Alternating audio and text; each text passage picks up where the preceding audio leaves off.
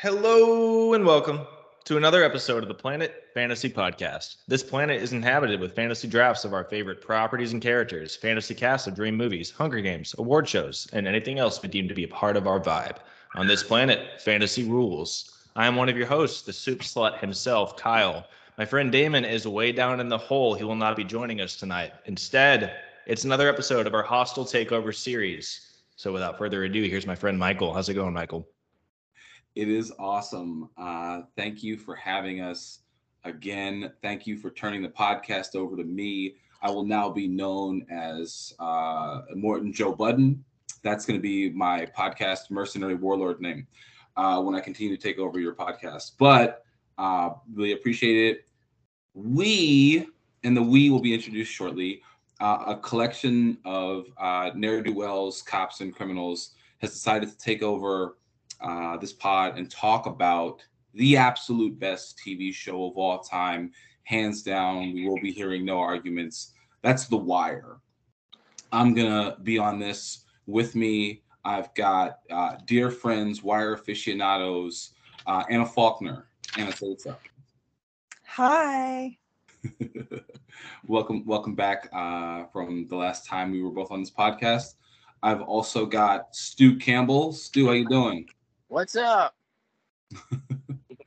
and with us as well, and I believe that this is her first time. We've got Marina McFarland. Marina, welcome to Planet Fantasy and your first official trip down this wonderful memory lane. Honored to be here. Maybe. It's okay. It'll get sillier as we keep going along. So. We are going to go through and talk about all the aspects of the show. We've got 12 different categories. Each of us is going to not have a nominee for that category. And then we're going to collectively pick which is the best of the nominations that we've come up with. Each of us is going to go ahead and make our individual cases. After that, we can talk about, whatever it comes to. And because this is the best TV show of all time, there are a couple of things that are excluded from some of these categories because they are obviously the obvious winner of this category. For anyone who's familiar with The Wire, one example of this that we'll get to later is we talk about the best redemption arc, with the exception of Bubbles, because Bubbles' redemption arc on The Wire is the absolute best. We're going to talk and spend some time talking about some of the other characters and other storylines on this wonderful, sprawling show. To go ahead and get us started, we're going to start with the category Just a Gangster, I suppose, which is the MVP or the absolute best main character. Now, I'm going to turn it over to Marina, because in a show with this many seasons, this many aspects of what life and policing and the drug trade in West Baltimore are about, we've kind of developed a formula for what is a main character and what is a supporting character. Marina, can you break this down for us, please? I can. So obviously, the show has a huge sprawling cast. Arguments can be made that like 20 different people are main characters, but just for category purposes today, the main qualifiers to be a main character are you have to be active for at least 3 seasons. You have to play a major role in a significant plot line in at least one of those seasons. There are a few exceptions we're making to this rule, which I will explain when we actually go through the list. But and then also we have to get glimpses into their personal life, into their life outside of the game. So, either we go home with them, we see their house, or we meet their kids or their spouse, we watch them fuck, like something that gives us an indication of who they are outside of their job. So, the following characters we have determined are main characters: Jimmy McNulty, Kima Greggs, Cedric Daniels, Lester Freamon, Prez Pryzbylewski, Bunk Moreland, Ellis Carver, Bubbles, Omar, Avon Barksdale, D'Angelo Barksdale. We're making an exception for him here because he only survives 2 seasons, but he has such a heavy impact on the show, and he's such an incredibly important character in the first season that we're going to consider him main character material. Stringer Bell, Marlo Sanfield, Bunny Colvin, and we're going to throw in Carcetti because chaos is a ladder. Because technically he does meet the criteria. So those are our contestants. Awesome. So now that we know that, what we're going to have to do on a show that is as good and as sprawling as The Wire, in this case, is we're going to have to actually take one of these characters and take them out because they are the obvious best choice. That's Omar. Omar is by far the best individual character. He's one of the best characters in television, in fiction. Anna, why is Omar the obvious best character and that none of us can pick in this case? Well, I mean, everybody's going to have their own opinion on this, but for me, it's because he's just such a nuanced character. So, you know, a lot of these, I mean, that's true of like so many characters in The Wire. Like you can't just put them on one side or the other, but Omar's just one of those characters that you're always rooting for because he's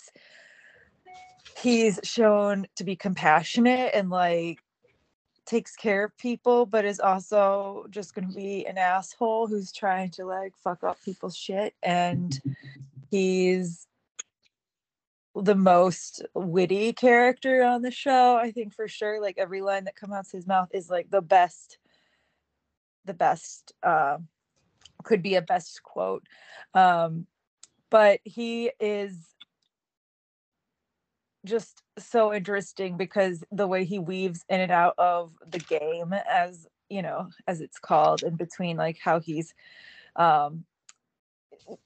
it's sometimes working with the cops, sometimes trying to avoid the cops, sometimes just trying to get at the drug dealers. But either way, he's just like, the way he's in the mix, he's kind of integral to all of these different revolving plot lights that are like spinning, like keeping spinning plates going at a juggler.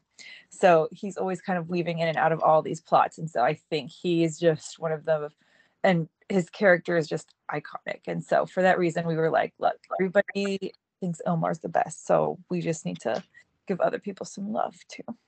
I think that is wonderfully well said for such a complex character and a complex show. To go ahead and start this off, Stu, you're going to go first with us, bud. Okay. Say again? I just said okay. Oh, who's your pick for MVP? McNulty. McNulty is a gaping asshole, as he's been describing the show, but he was the drive. He was the driving force of all the investigations. Yeah, he didn't do much of the police work. I mean, Freamon, I would argue, got more accomplished with the investigations than McNulty. But it was because of McNulty that they went after the Barksdales. They went back on the women in the cans. They went back on Stringer. Even the fake serial murder in season 5, that was to go after Marlo. He drove the story. He called authority into question, whether going back rooms with Judge Phelan or basically telling Daniels to his face, be a real policeman and investigate this stuff. He spoke truth to power. Yeah, he didn't make friends. He pissed off people who loved him. But he is the driving force of the show. And that would be my choice. I love it. He's a great first pick. Anna, you're up next. Who's your pick for MVP? Well, anybody who knows me knows that I'm going to say Stringer Bell. And not just because I have a massive crush on Idris Elba, but because I think he's just one of the most interesting characters to me. I love a drug dealer who's studying macroeconomics. That just hits home for me, having studied some economics myself. But I just love how he's a person that you think you're going to hate because like he's the bad guy, he's the one they're going after. But then as you see more parts of his life, you're just like, this man knows what's going on. He is an intelligent man. And you just kind of respect his puppetry, his masterminding. He could give Littlefinger a run for his money, I think. He really could. That's again, a phenomenal pick. I'm gonna love kind of trying to decide between those two to start. Marina, who's your pick for MVP? My pick for MVP is Lester Freamon, Cool Lester Smooth, as Kima calls him, with his rash, tweety impertinence. You know, like Lester Freamon. I mean, he's sort of the mastermind behind most of the code breaking, most of the pattern seeking, most of the money trail. Like, he's really the one who finds his way into these cases every single fucking season, 1 through 5. He is a crucial figure in all of the major detective work. And you know, we first meet him and he's just, you know, McNulty thinks of him as a house cat. He has no idea that he's natural police, as they refer to it. You know, he's just hanging out in the detail, working on his dollhouse furniture, which, by the way, an extremely lucrative side hustle. You know, it takes a few episodes for us to really like see what he's working with when he realizes that this is a major case that is worthy of his attention. And you see him, you know, just silently slip out and figure out what needs to be figured out. You know, he's the one who finds them a photo of Avon Barksdale the first time around. He's the one who gets them D'Angelo's cell number. And you know, you realize suddenly that, oh, this guy is a major force to be reckoned with. And that's why he's been sitting in the pawn shop unit for, 13 years, 4 months. They put him on the shelf because he doesn't give a fuck and he just cared about the cases. And he didn't give a shit about the bosses. But, you know, eventually it works out for him. He acts as a mentor to McNulty, to Kima, to Prez, Bodie, even Daniels. He's a master manipulator. You know, he gets all those subpoenas out against politicians. He's the one who talks about, you know, follow the money and you don't know where you'll end up. He's really the one who puts that plan into action. And he also, you know, he seduces Chardine. He really is like just a dapper motherfucker. He's so wise. He's so clever. You know, Lester fucking Freamon. I don't, you know, he's just a badass, but subtly, you know, he's not as much of an asshole as McNulty, and he gets shit done. Exactly. That's again, phenomenal pick here. It looks like a house cat and actually has the most brilliant mind of all of them. My pick for this is Avon Barksdale. And, you know, so we've got 2 cops and 2 criminals. This is about how The Wire works out anyway with everything. I've gone back and forth with this over the years. Stringer is the easy one to kind of hew to, right? He's this complete opposite of what you'd expect a drug dealer to be. He's absolutely brilliant. I've come around to liking Avon a lot more the more that I've watched this show. It's his air of actual menace is something that's not easy to play, especially, I mean, like Wood Harris has done everything. He's played high school football players and he's played, you know, he was on Winning Time as a professional basketball player ready to have his coach murdered. Like, he's done everything under the sun, but him kind of chewing over every single one of his words when he's cussing somebody out is just, it's these subtle details in him. And again, like, you know, the show does prove that there is something to his desire to kind of not stay in his lane, per se, but he really knows what he's good at, and Stringer doesn't quite know what he's good at. He's almost there. He's you know, he's like a Division II player. He's a guy that's, you know, almost ready to go pro. Avon's a real pro. He knows exactly what he's doing. He knows how to handle these things. And I think he's had his heart broken enough times in a way that Stringer hadn't, that kind of gives him the jaded quality you need to survive and maybe not overreach in a way that Stringer does. So those are our four: McNulty, Stringer, Lester Freamon, and Avon Barksdale. I'm going to wrap it back around. Stu, out of those four nominees, who is your pick for the MVP of the Wire? I've been thinking about this the last couple of days because, as I said, I wanted to do something completely esoteric with what the themes of the Wire is. And somehow I end up on Freamon, even though I picked McNulty. I think Freamon is the kind of police that Simon would want to have in society. Dedicated, driven, and focused on the goal and focused on holding everybody to account. And I think that's what he's going for, and I think Freeman's the MVP. Awesome. Anna, out of the four that we've got, who's your pick for MVP? It's so tough. Even though, like, I love Stringer. Even though I love Stringer so much, I think I also have to go with Freamon because of exactly what Marina and Stu said. Like, he's just the guy who gets shit done, and I respect that. Gotta love it. Marina, who's your pick? Look, I love Stringer. I love Avon. I love McNulty. I see a little too much of myself in McNulty, I think. But that's a different podcast, Marina. Oh yeah, yeah. This is not therapy corner.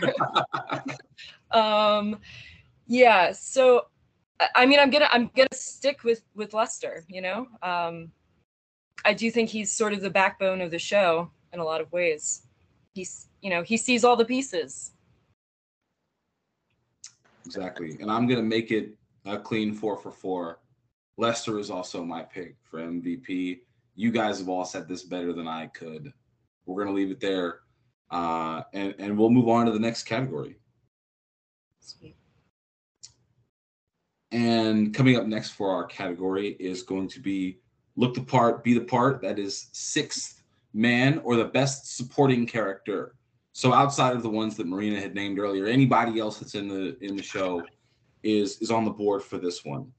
Anna, we're going to go ahead and start with you. Who is your pick for the best supporting character? I'm going to go with Bodie just because he is the most ride or die character. Like, he is just always there. He is so loyal. And he's just funny. Like, he always has these quips or these comments about the situation that are just like, you see the board, you're on it. And so he's just like, I mean, he does some bad shit, yes, but he's just always willing to step up for his people, and I respect that. I respect that. I love it. I love it, Tywin. Marina, who is your pick, best supporting character in the Wire? My pick, since we couldn't do Omar in Maine, I'm doing Michael, the new Omar, in supporting, Michael Lee, a mainstay of the 4th and 5th seasons. We first meet him when he's, 13, I guess? And what is it that Marlo says about him? Like, small pup, big paws or something. Mm-hmm. Like, he shows something very early on, that he's... He takes care of himself. He doesn't flinch. He's not easily scared. He can be ruthless when necessary. We see that when he has his, molester / stepfather killed. He has an independent streak in him. He doesn't, he questions the rules. He doesn't just accept what Chris and Snoop tell him, but he's also extremely compassionate. He's loyal to his friends. He sticks up for Dookie. He sticks up for Namond, who does not deserve it most of the time. He sticks up for Randy when Randy's getting called out for being a snitch. you know, he has courage, he has heart, and he takes care of himself. He takes care of his little brother Bug. He watches out for everyone who needs it. You know, he really has sympathy for the underdog. And, you know, once the fifth season hits and things go down with Marlo, Snoop, and Chris, he does what he has to do, and he sets out on his own. I think he's an incredible character in a lot of ways, and one that, despite his fierceness, is still incredibly sympathetic and just extremely smart and interesting, to put it mildly. So yeah, Michael Lee. A wonderful pick, and not just because he asked my same name. My pick for this is going to be Major Burrell. And oh. Anna and Marina, you guys talked about these characters that have heart and they have compassion and they're fierce. Let's go in the opposite direction. Who is somebody that doesn't have none of that shit? Let's see. I want the spineless bureaucrat. And, you know, one of the things, it's this trope that existed, right, with, you know, 80s, 90s, early 2000s law enforcement shows and movies. You got your hothead cop who's, you know, out to make sure something happens, right? Who may have to go a little rogue, who may have to. McNulty's perfect for this. He's the perfect mix of ego and competence that kind of presents a person like that in real life. And it was interesting watching. You know, a lot of times when you're dealing with these, and this is Baltimore, right? So you've got these, you know, black climbers within the organization. They can get in there, and you see it later in politics. You see it everywhere, right? But these folks who know how the game is played, who know where their bread is buttered, who know what's really important, and it's not stopping the drug trade. It's not rehabilitating people. It's not making the streets safe. It's the stats. And he is the perfect encapsulation of what they have to fight against to get any real work done. He is the extra gear that's put in to make sure that nothing ever actually functions and that watch doesn't run on time. And he was a wonderfully menacing, and he was competent. He was very, very good at what he was supposed to be doing, which is impeding the actual police work. That's why Burrell is my pick. Yeah. Who do you got for best supporting character in The Wire? I just changed my mind. I literally was going probably more with a six-man definition instead of supporting actor. If we're going to supporting actor, I think it's Bill Rawls. Oh boy. He's like... Speaking of assholes. I think you called Burrell like a toady. What's worse than a toady? The person who's kissing the toadie's ass. Rawls is just, he's the walking definition of a stats grabber. He shuts down, he is the bureaucracy of the Baltimore City Police Department personified. You need the stats. You don't care how you get them. You don't care who you screw. You don't care whose lives you destroy on the street. As long as you have all the stats so the people in charge can be like, oh, you're being a good policeman. Congratulations. It's an attitude in policing that really ruined Baltimore for the last 20, 25 years. He goes after McNulty, even though McNulty is correct, because McNulty is violating his idea of what the police should be. He's a gaping asshole. I'm sorry to use that term again, but that is him. Rawls is everything bad about the city of Baltimore and the police department. Burrell is the commissioner. Burrell was leading. It's normally not the leaders who destroy a system. It's the mindless bureaucrats. All Rawls cared about was advancement. And the funny thing is, he was never going to be police commissioner, but that's where he wanted to be. Wonderful. We've got two brave members of the drug game and two spineless police bureaucrats. So we're gonna more about The Wire. We're gonna cycle back through. We've got Bodie, Michael, Major Burrell, and Rawls. Anna, who is your pick for best supporting character in The Wire? As much as I love, like, literally everything that comes out of Rawls's mouth whenever he speaks to McNulty, like, every one of his insults to McNulty is just hilarious. Negligible Irish ancestry. Yeah. Saved my mind forever. Yeah. But that being said, I still got to go with Bodie because that's my boy. I love it. Marina, who you got? Look, yeah, I mean, I love Bill. What part of Bend Over do you not understand? Rawls. Don't get me wrong. He does have some great zingers. But I'm gonna go with Anna on this. It's my boy Bodie. I'll probably talk about him more later, but he has my heart. I mean, he's a fucking soldier. J.D. Williams does such a great job portraying him. It's Bodie for me. Bodie was my pick for this, and Anna took it. Yeah, I saw that. I saw your Burrell face. Burrell was my second pick. Watching Bodie, and again, we're not condoning this on the show, but watching him kind of eat the beatings that he gets from the police in the first season, and then kind of how they like it earns him a weird type of respect in that world. It earns him respect both from the police officers who are beating him. Again, we're not condoning this; we're just commenting on how it plays out. Yeah. It earns him respect on the street.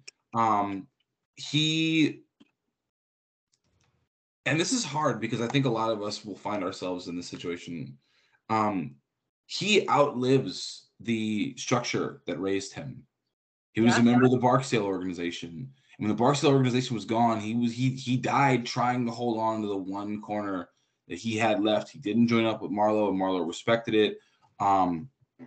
He's the exact definition of the soldier that you want and need, and the brain drain of those type of independent thinkers who were loyal is ultimately part of what brought down the Barksdale organization. You see Omar kill off a lot of them, but he's the type of guy that would have grown into someone else. He's going to be my pick as well.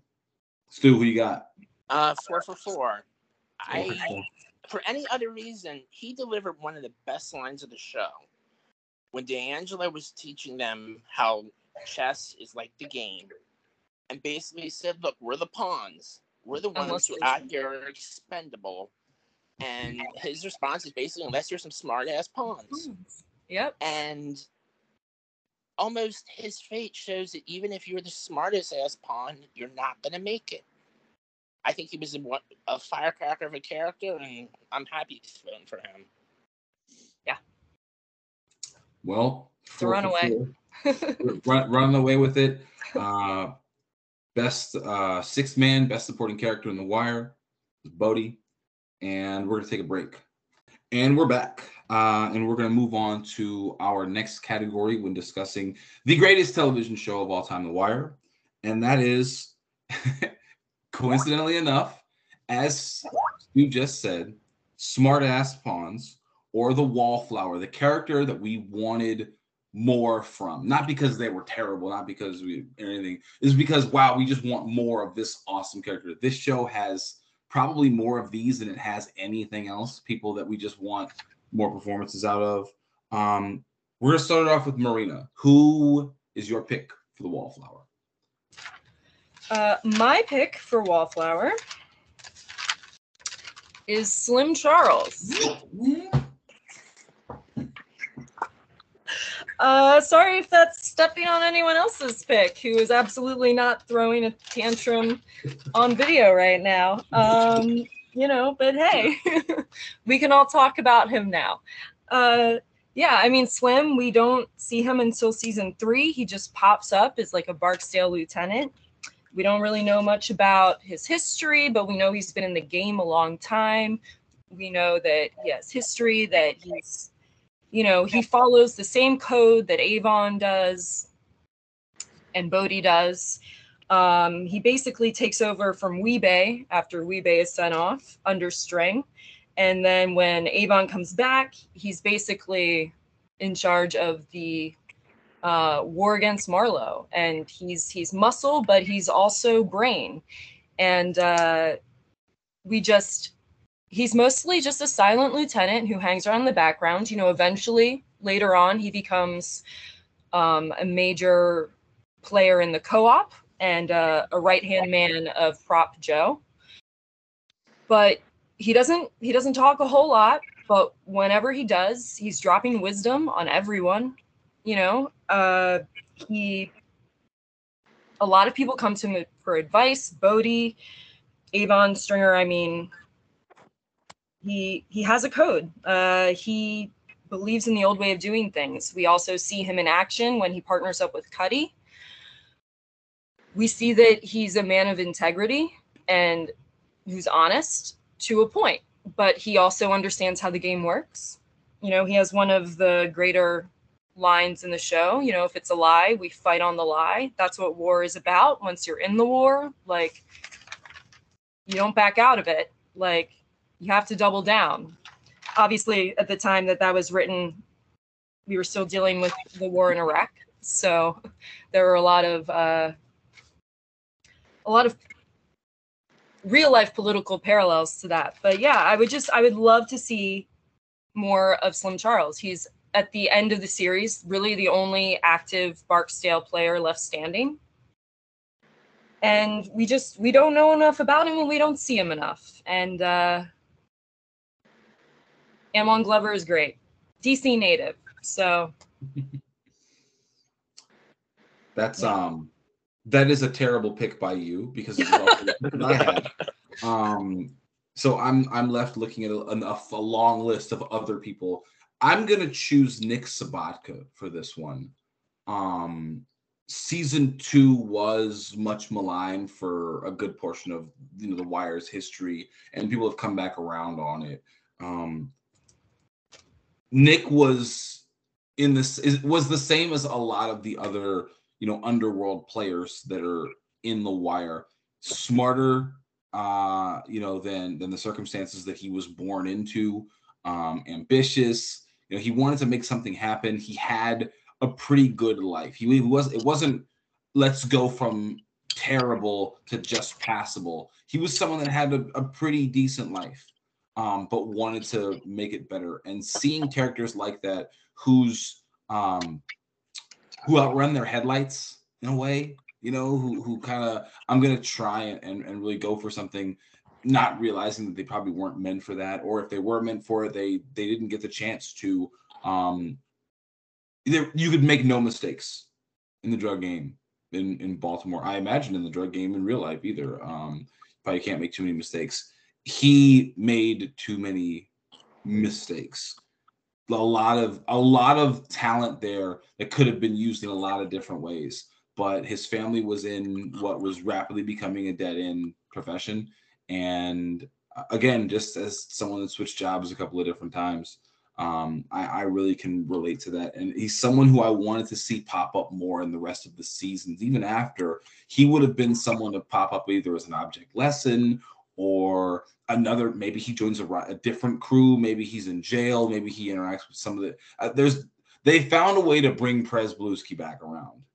I feel like they could have found a way to bring Nick Sobotka back, and that would have been a lot of fun to see.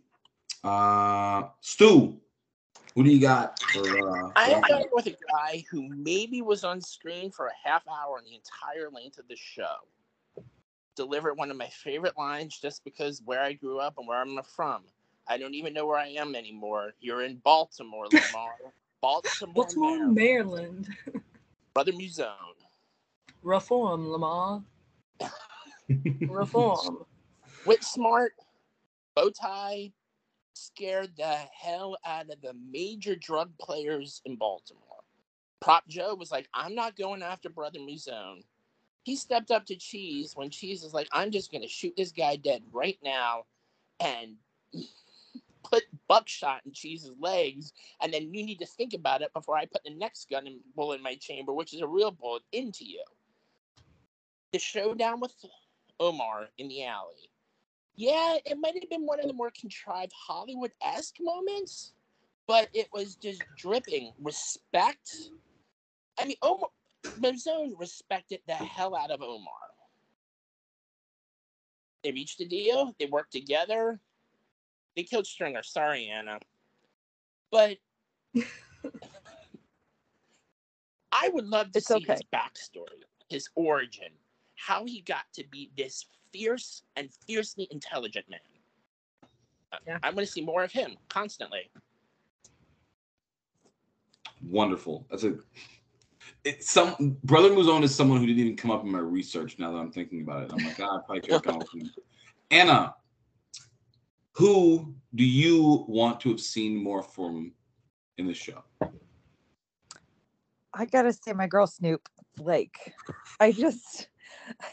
The opening of season 4 where she's just trying to buy that nail gun, that lives in my head rent free, and I think about it way more than like a normal person should think about anything. Burn that bump like a motherfucker. Nail throwing mayhem. Yeah. And she's like, he said this is the Cadillac of nail guns. He meant Lexus. Like, you don't know that. Like, so great. And I just wanted more of that sass. But also, like, she's just also one of those ride or die people, and she'll also fuck you up if you get in her way. So. Perfect pick. So right now we've got Slim Charles, chosen by Marina. We've got Nick Sobotka, Brother Mouzone, and Snoop. Marina, we're gonna go wrap it back around to you. Out of those four, who is your pick for the Wallflower? For Wire? I also considered Brother Mouzone for this, so I'm a little torn. I think it's still Slim for me, because I feel like Brother Mouzone works better as a bit of an enigma. I think he's more effective that way, even though I would love for him to have, like, a spin-off show, you know? But you can only use, I feel like he needs to be used sparingly in the show itself. I would have liked more from him, but I think I want even more from Slim Charles. So I'm gonna stick with my pick here in this particular case, but it's close.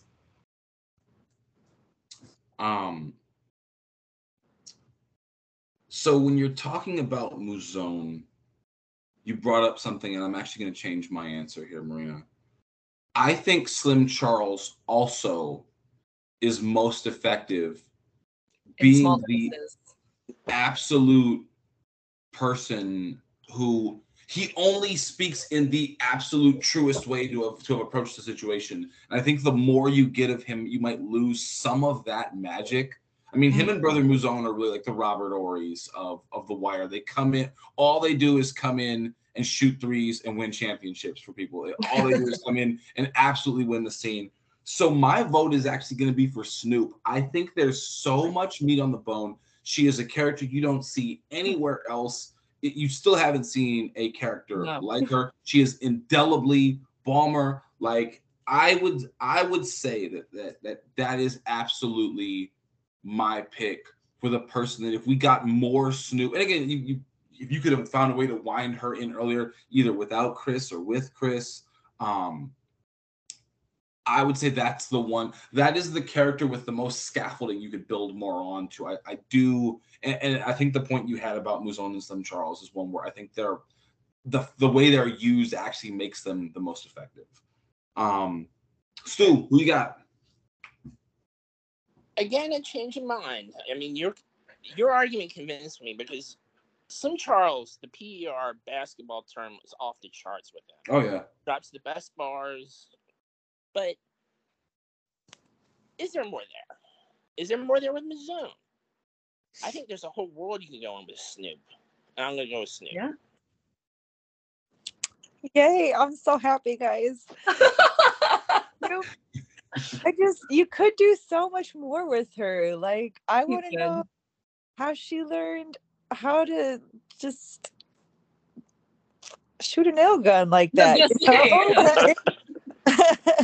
Where's her tool prowess come from? Right? Like, I want to know where she's picking up these skills. What's her backstory? How did she get into the game? I don't know. But yeah, that's my vote too. Perfect. So we've got our first one that wasn't unanimous, but almost. almost. But I think we're capturing the essence of what the wallflower means. And again, that's the thing about this show is it's got characters who have these very specific uses, and it's got characters that you'd want to build more on.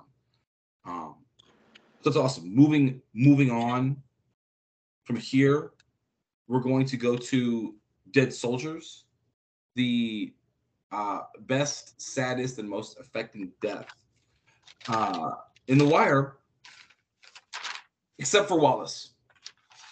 Marina, tell everybody why Wallace's death is the absolute most affecting, the one that will not be eligible for this category. I mean, where's Wallace, String? Where the fuck is Wallace? Wallace, String? Yeah, I mean, Wallace is the sacrificial lamb of the first season. He's the most effective death of the series in so many ways.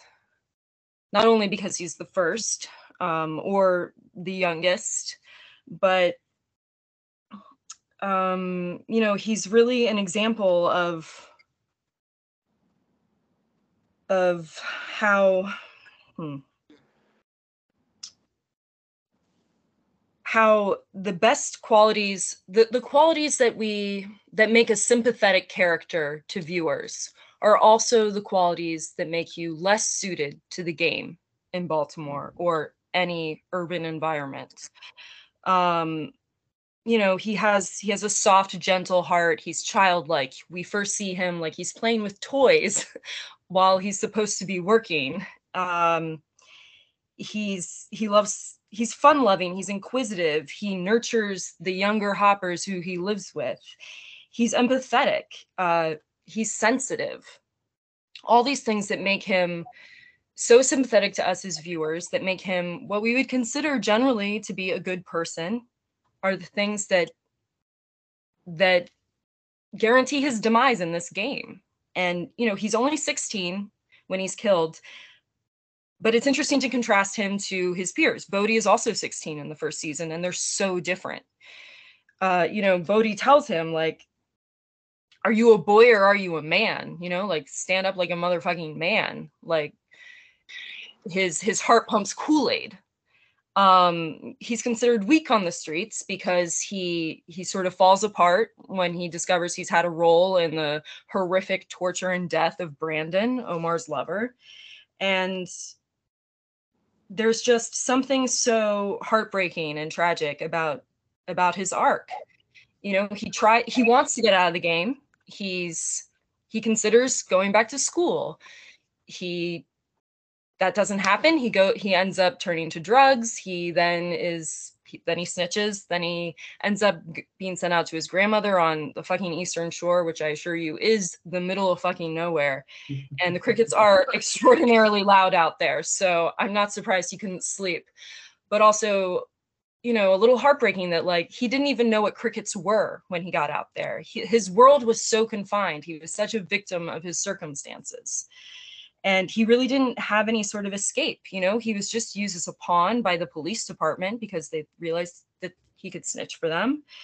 And when they realized that he was dead, it was like, sucks for us and sucks for our case. You know, he was another character who was sort of just all the systems failed him, and he was betrayed by everything he thought he could count on. And the actual death scene is so heartbreaking. You know, he's done in by his two best friends.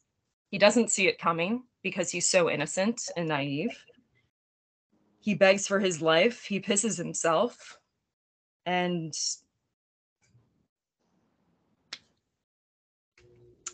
You know, he just Michael B. Jordan is just so effective, you know, like your heart bleeds for him.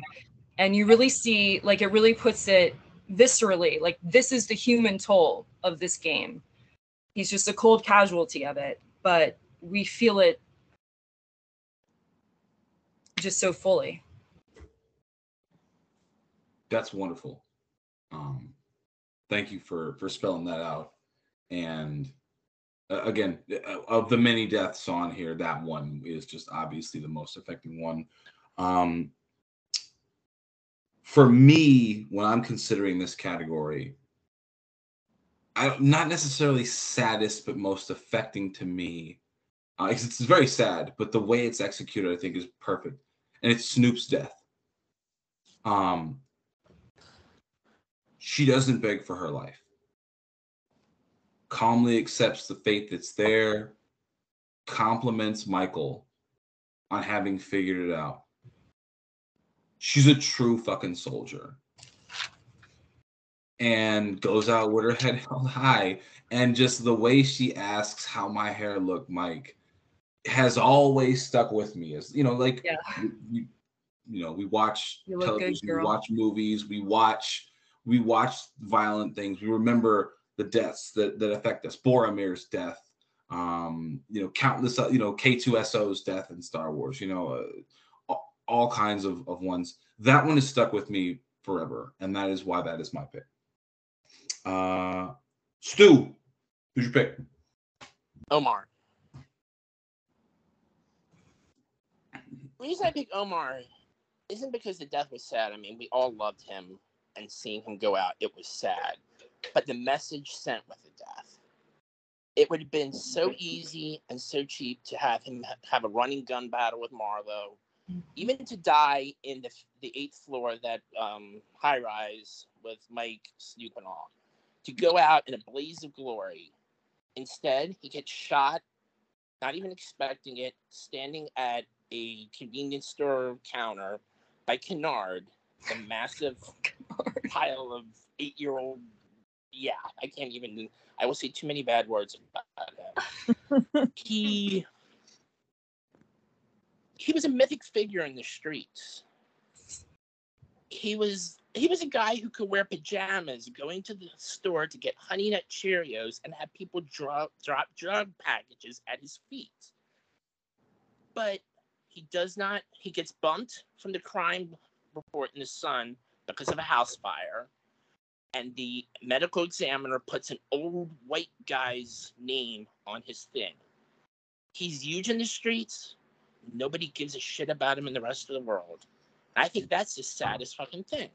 I mean, this is the great guy in the show, and he does not go any further than probably about a 12-block area of territory in Baltimore. And I think that just makes his death so tragic and so senseless. I'm about to start crying, Stu. Jesus. Thank you for that. I mean, I appreciate it. Anna, who's your pick? I feel like I'm talking about the same people over and over again. But I'm going to do it anyway.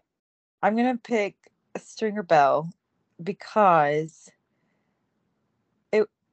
it's like I wanted him to be able to, like, finish his vision, like complete the thing that he was trying to build and see if he could actually do it and, like, kind of get out the game, even though he's, like, been so Machiavellian and so cutthroat on the way up to getting where he was. It's just like I wanted him to be able to actualize it, and then to just watch him go down like that kind of It hurt. So I'm going to say Stringer Bell. It's a wonderful pick, and you're absolutely right. We all want him to build this empire with drug money. Yes. Marina, who is your pick? As we're all about to fucking cry here. Who's your pick for most affecting and saddest death? So I'm going with the ultimate smartass pawn. I'm going with Bodie. Bodie's death in the season 4 finale. you know, it was a fitting death for him. Most of the characters' deaths are fitting, but there's still something so heartbreaking about it. Like the conversation he has with McNulty on that park bench, the hours probably before he's murdered on his street corner. And he's sitting there, he's maybe all of 20, 21 years old, and he says, I feel old, you know? Like he's been playing this game since he was 13. You know, he was born to an addict mom. He was raised by a grandmother, his older brother, James, as we learn later, like in the third season, he's been dead. You know, he didn't have many choices in this world. But he embraced the choices he had. He was a fucking soldier, you know? He was loyal. He never fucked up the count. He never strayed. He never talked to cops. He wasn't a snitch. He played by the rules as he knew them. The rules that were under Avon, Stringer, the old school rules of the streets. And then he suddenly swept into this new world with Marlo, who doesn't play by any ostensible rules. And he's sort of abandoned out there as the Barksdales have slowly, you know, just been decimated by murder or, well, the cops. And he's still standing tall, you know? He says, like, just don't ask me to live on my fucking knees. And, you know, there's a callback to the season one chess scene when he says he feels like one of them little bitches on a chessboard. And it's as if he's realized that now, like, yeah, he wasn't, like, he was a smart ass pawn, but he didn't make it to the other side of the board, and he probably isn't going to, because the board has changed. The game has changed. And it always breaks my heart a little bit. You know, he really had faith in the system, and it failed him. And what do you do when the system failed you? But, you know, he goes out like a soldier. He goes out the way he lived. What does he say? Like, this is my corner. I ain't running nowhere. Like, he's Poot and everyone else. They're like, just run. Like, as if that would make any difference. They would find him anyway. Like, he understands his fate. He knows what he got into when he was doing it. But he was so smart. You know, Bodie was so smart. And his death, you know, McNulty had such fondness for him because of his cleverness, because of the whole entrapment argument. And because he saw something more in him. McNulty wasn't just upset about his death because he'd lost a potential snitch on the Sanfield crew. He was genuinely upset about it, and upset enough to, you know, upend his whole beat cop monogamous lifestyle to go back to being shithead McNulty. And I get it. Bodie, great character, great soldier. Like, heartbreaking death. Absolutely. These are four choices. It's going to be hard to pick between. We've got Snoop, Omar, Stringer Bell, and Bodie. And as I'm looking at this, and I'm looking at two different soldiers who went out on their feet instead of on their knees. We're looking at probably the most dangerous person in Baltimore, who went out and was promptly forgotten. I think Stringer is the most affecting of these deaths. That's going to be my pick for it. Anna, you said it perfectly. You want him to get away with this, and watching the bureaucracy of Baltimore beat him down. You know, he's had to be ruthless. He's been absolute. I mean, he's one of the worst human beings on the show. We don't have to go through the litany of all the terrible, like reprehensible things that he does on a show about crooked cops, bureaucracy, and drug dealers. He's by far, like, one of the worst human beings on the show. And you want him and you want his intelligence, you want his drive to shine through. And the fact that it can't, the fact that he alienates his best friend who sets up his murder, the fact that, you know, these $25,000, $30,000, $50,000 bumps that just keep going into nowhere because he has to pay off all the ever unraveling layers of the onion of fuckery that exist in Baltimore for him to even pretend to be able to go legit. And he accepts his death in the way that Stringer would, trying to cut a deal and then get on with it, motherfucker. That is my pick for most affecting death. Stu, who do you got? I'm going to go with Stringer. The reason I'm going to go with Stringer isn't necessarily it was affecting, it was like for the show. Because this was like the first death on his show, because this predated Game of Thrones, where you're like, how is the show going to go on now that he's gone? And they managed two very good seasons, but it was like, at the time, I was like, what the hell happened? I think Omar's more playing into what David Simon's going for with his show, but I think Stringer as an overall affecting death, it's something that came out of nowhere. I mean, you kind of knew by the time Omar was shot that he was limping around Baltimore. People were coming after him. Stringer, it was kind of out of nowhere, and you would have liked to see what he could have done. Stringer. Nice. Anna.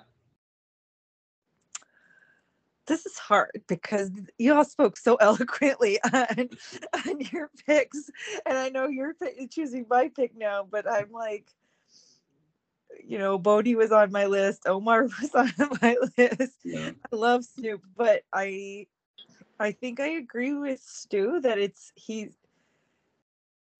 it was that point in the show where you're just like, wait, who's this show about now? I don't know. Like, so in that way, it's so affecting, and you just wish you could have seen if he could have made it. And it's almost like a meta commentary on like the whole systems that are failing, that like even this man who had all of these resources and had, you know, was going to community college and all these things, the system is in place so that he could never break out of where he was, the station he was born into, you know? And it was just kind of like a meta commentary on that, I think so. For those of you keeping track with the Wire drinking game at home, we have now crossed off meta commentary. Please keep track of that and go ahead and drink. Marina, are you going to make it 4 for 4? What are you picking? Yeah, I'm going to be a team player. Stringer's death wasn't the most personally affecting for me, but I did love Stringer, and I do see that, like, narratively, it was Bodie's death doesn't have a huge effect on the narrative. And once again, he was a soldier. He was a pawn. Like, it was his job to die at some point. Stringer, you really thought was gonna be somebody, you know, was gonna defy the odds. You know, he was a propertied man.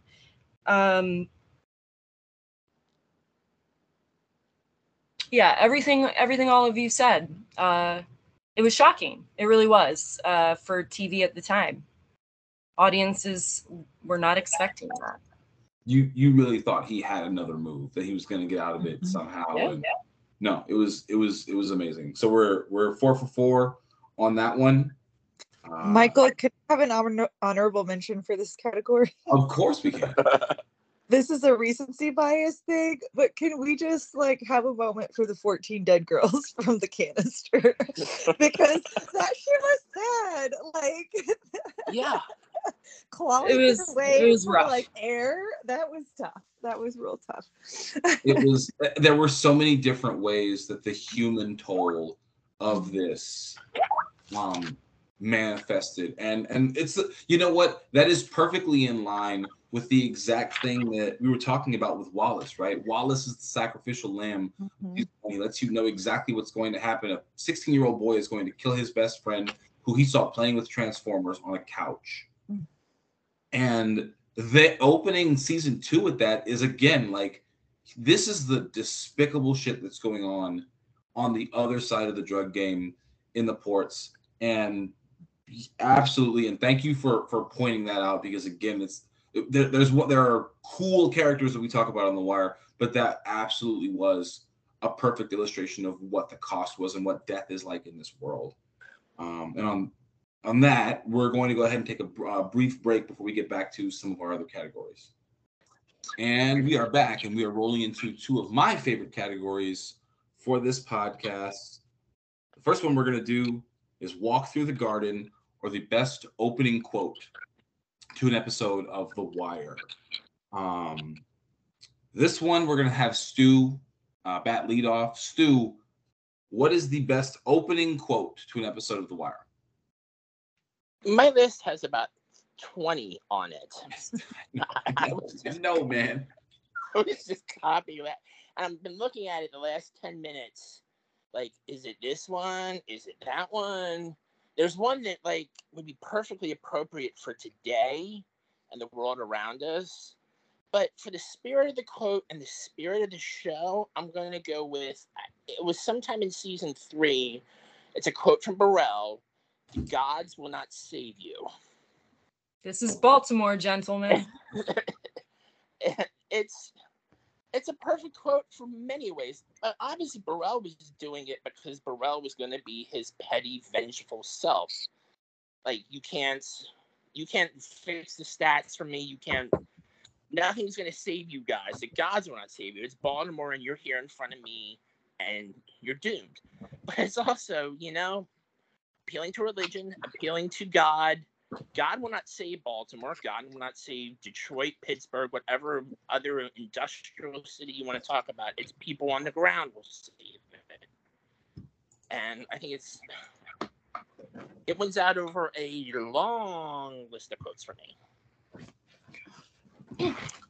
Another one that was stolen from me unfairly, but I love it. That is absolutely one of my favorites. And it's one of my favorite Burrell moments.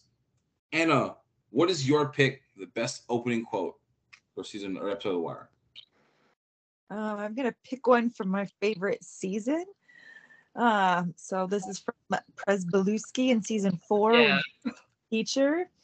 And it's no one wins, one side loses more slowly. And it just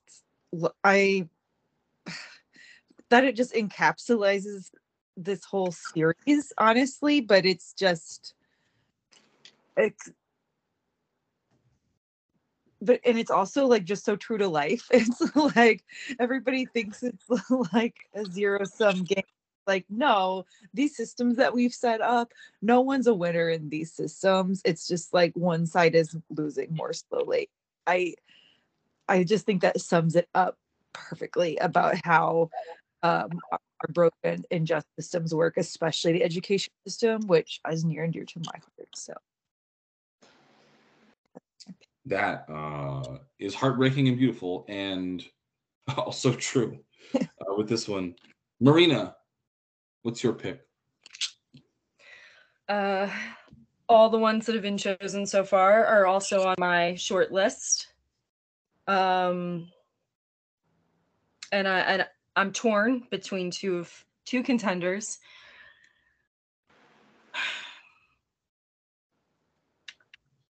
I'm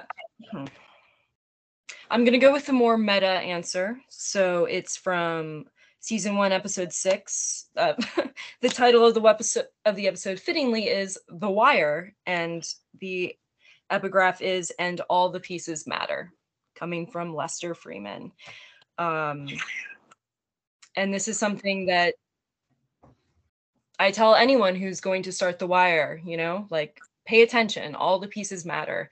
And it means, you know, it's important within the world of The Wire, like, you see it, how all the different worlds intersect, how even the smallest characters can cast a large shadow, as some might say, and how everything does intersect.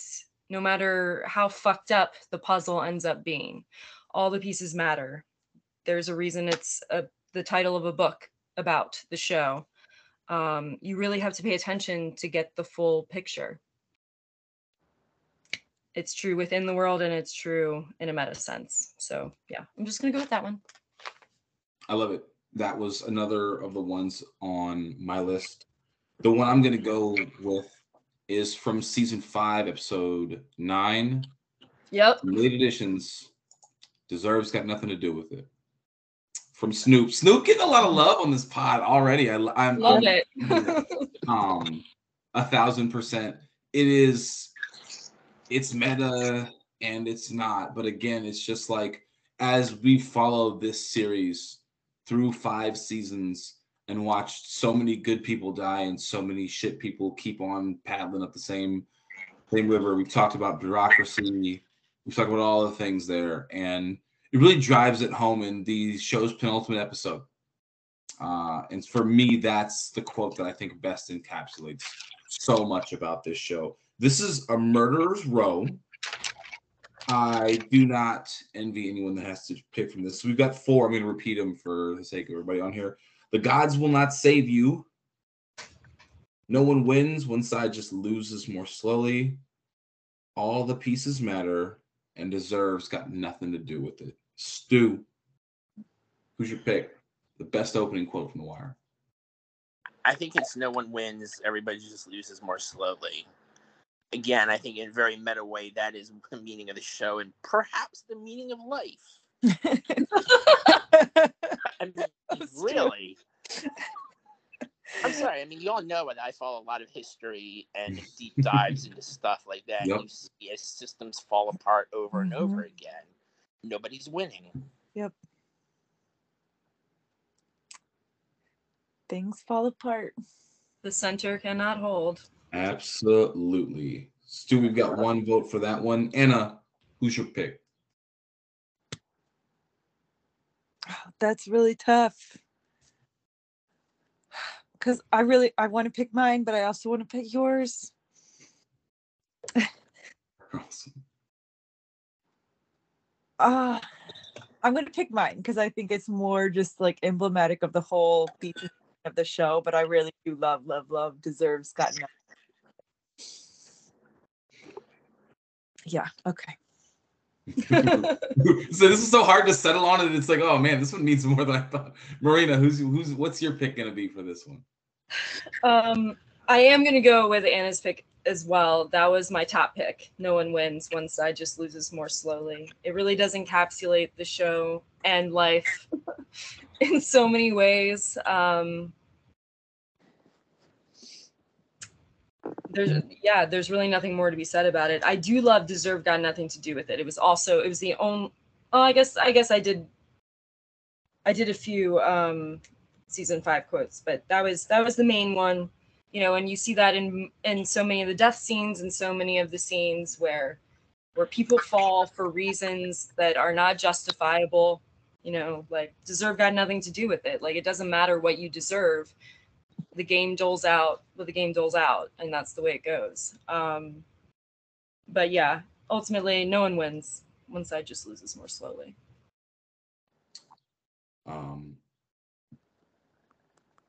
This is really, really hard. And despite the protestations of our podcast producer, yeah. I'm also going to Sorry, Kyle. I'm also going to pick this one. And I'm going to pick it for a different reason. Because I think even if it's boring, because this is the perfect lead-in to We Own the City.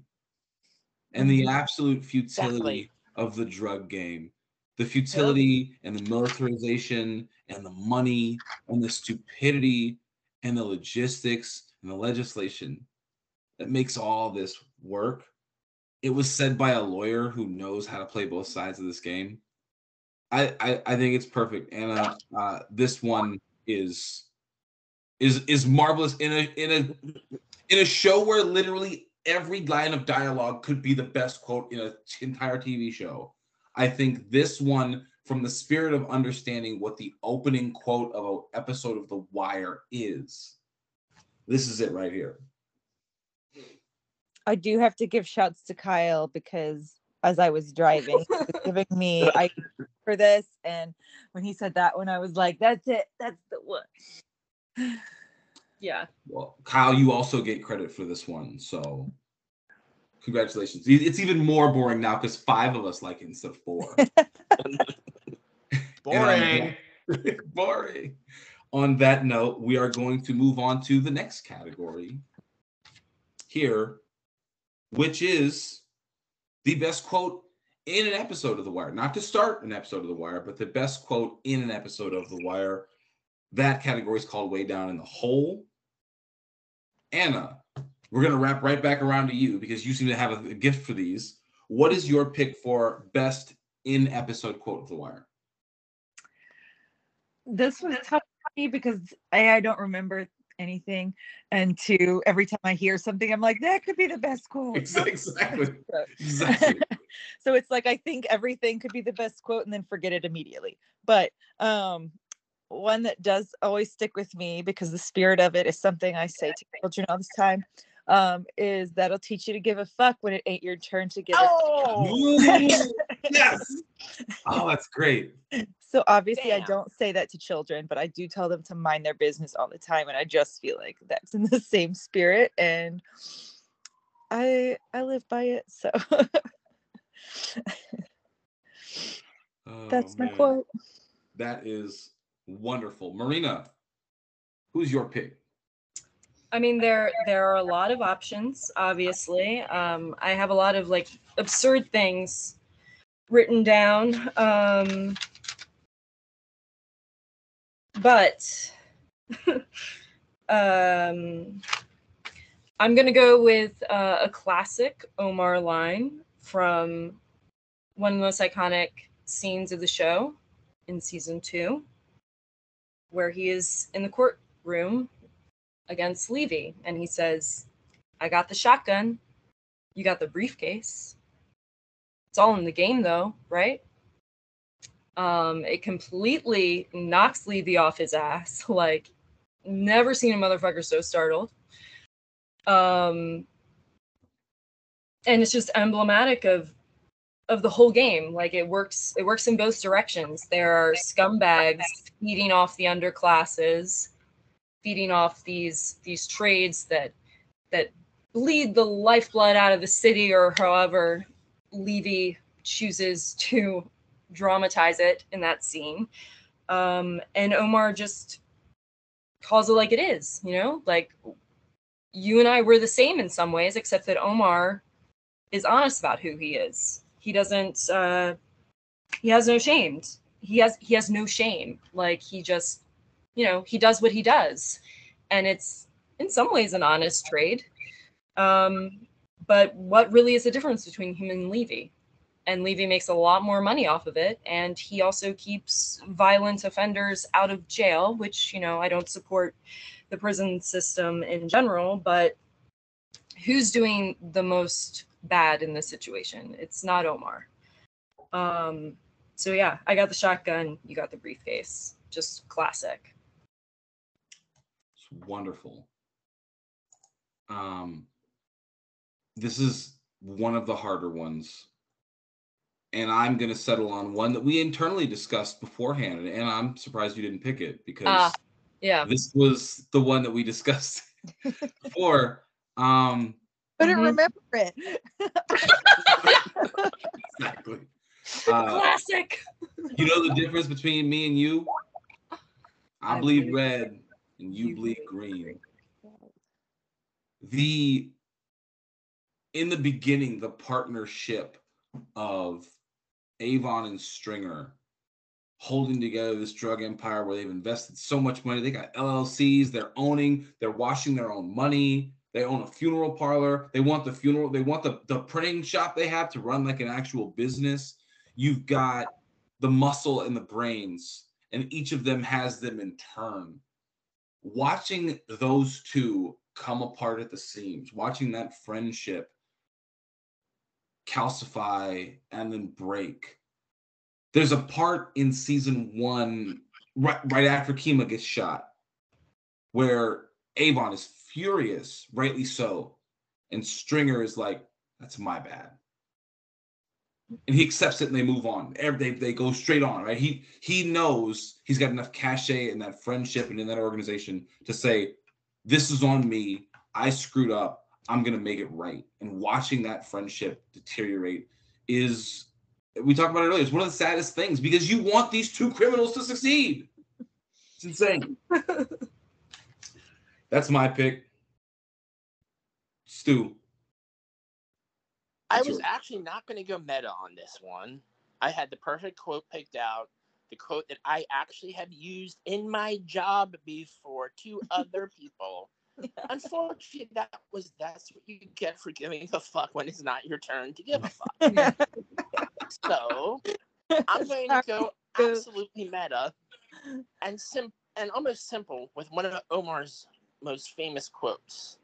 You come at the king, you best not miss. Is that eligible since it's an intro quote? No. Yeah, other quotes are intro quotes. It is one. It is. It technically is an intro quote, yes. So it would not have been eligible for this category. Okay, then I'm going to go funny. I have another one because I was going to mention this anyways, an honorable mention. Stringer Bell, the funniest thing he ever said is, are you taking notes on a criminal fucking conspiracy? Yes. That was a good one too. This is a show that isn't really funny, but that is the most hilarious thing I think on this show. And it's Stringer, like, I'm trying to be a massive success, and I have this guy over here taking notes on criminal fucking conspiracy. That's right. That is right. That's amazing. I love that one. Yeah. That was one of my runner-ups. Another honorable mention, though, Stu, is like Stringer Bell trying to explain elasticity to the corner boys he had run in his coffee shop. And of course, it would be longer than a quote, but the 40-degree day range. Yes. Is one of my favorite 40-degree day. Yep. There's so many honorable mentions. I think we kind of ran the gamut of what this show is. I'm going to repeat these back here. That'll teach you to give a fuck when it's not your turn. I still love that. I got the shotgun. You got the briefcase. All in the game. I bleed red. You bleed green. Are you taking notes on a criminal fucking conspiracy? Which is, I haven't had to use that one in real life yet, but just in case I never have to, it's there. We're going to go back to Anna. What is your pick for this category? Oh, my God. I don't know. I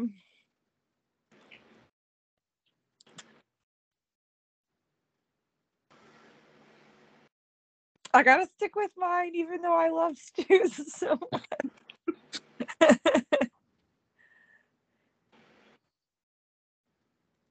I love it. Marina, what do you got? I'm going to go with Stu's just because I love it so much. And it was a runner-up for me. I wasn't sure if I would go serious or funny. But is you taking notes on a criminal fucking conspiracy is just a fucking classic. I have used it in my daily life. Usually it's not completely relevant, but it's relevant enough, you know?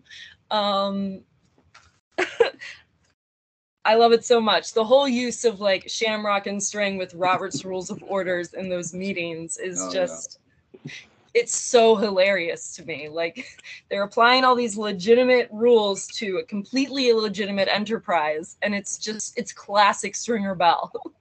I love it. It is. I would have picked the elastic and elastic product. Yeah. You can just watch everyone around him have no clue what he's talking about. I'm going to stick with mine. I think watching those two characters go down that road and end up at that spot is super sad to me. And it solidifies, like you talked about before Game of Thrones, like you didn't know how this show was going to go on. I mean, you'd already seen them phase McNulty off of the show and back on. But to lose the Barksdales, I mean, how do you pivot from that? And obviously they do into season 4, which is about children, which brings Marlo in. But that, to me, that is the one. So I'm going to go ahead and vote for mine. And we've got three votes spread out. Marina, you can either totally mess this up and let Kyle be the tiebreaker, or you can be the tiebreaker yourself. What's your pick? Well, I already picked it. Oh, Marina. No. No. I'm the tiebreaker. Stu! Stu! I was reading the wrong category. I'm sorry. Stu, you're the tiebreaker. And, of course, I'm going to go with the one that I have used appropriately in real life. Yeah. That's what you get for giving a fuck when it's not your turn to give a fuck. So Kyle's going to have to be a tiebreaker? No. That's two picks for that one. Oh, right. Okay. Gotcha. That one wins. There we go. Actually, no, he didn't say that, Kyle. Bunk did. Oh. Yeah, it's Bunk. Yeah. That's a Bunk quote. We're going to keep rolling on into our next category, and that is best redemption arc, or a thin line between heaven and here. And as with some of our other categories, this is one that has a very obvious answer. It's not going to be eligible. Stu, can you tell us why Bubbles is the best redemption arc on the show? Because Bubbles is basically the definition of a Hollywood redemption arc. Mm-hmm. He destroyed his personal relationships through drugs. He destroyed his family through drugs. Well, we hear of a son living with his mother. He destroyed his family through drugs. He drove himself into the streets. He reaches bottoms upon bottoms upon bottoms. He thinks he reaches the bottom like late season one, early season two, and Waylon's like, you haven't even seen the bottom of the shaft yet, dude. He wants to get out. He tries helping the police. He's probably the greatest CI that they've ever had in the Baltimore Police Department. And the hat gig, the hat thing where it's like, okay, I'll tell you, put the red hat on whoever's in Barksdale gang. He's the one who told the police that Marlo and Barksdale were fighting, because they were going under the assumption that Marlo was just the lieutenant of Stringer. He hit so far bottom, though, with Sherrod. Sherrod dying. He finally broke. I mean, he went home. He's like, to his sister, can I live in your house? He's like, she's like, basement. I locked the door. You don't be here when I'm home. Or not home, sorry. You don't be here when I'm out at work. And the finale, when he walks up the stairs, the door's open, and he sits down to dinner with him, her, and her daughter. That is redemption personified. So, of course, we can't pick that. That's too easy. You're right. And it's perfect, and it's played beautifully the entire time. It's one that, you know, you get to see what it looks like. It's not just over the course of one season, this guy gets clean. You bounce back again and again.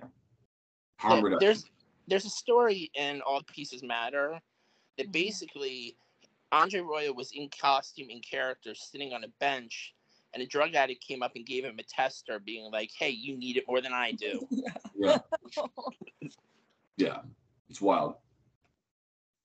Marina, you're up first here, since I'm reading the right category this time. Appreciate it, Mike. What is the best redemption arc? Okay.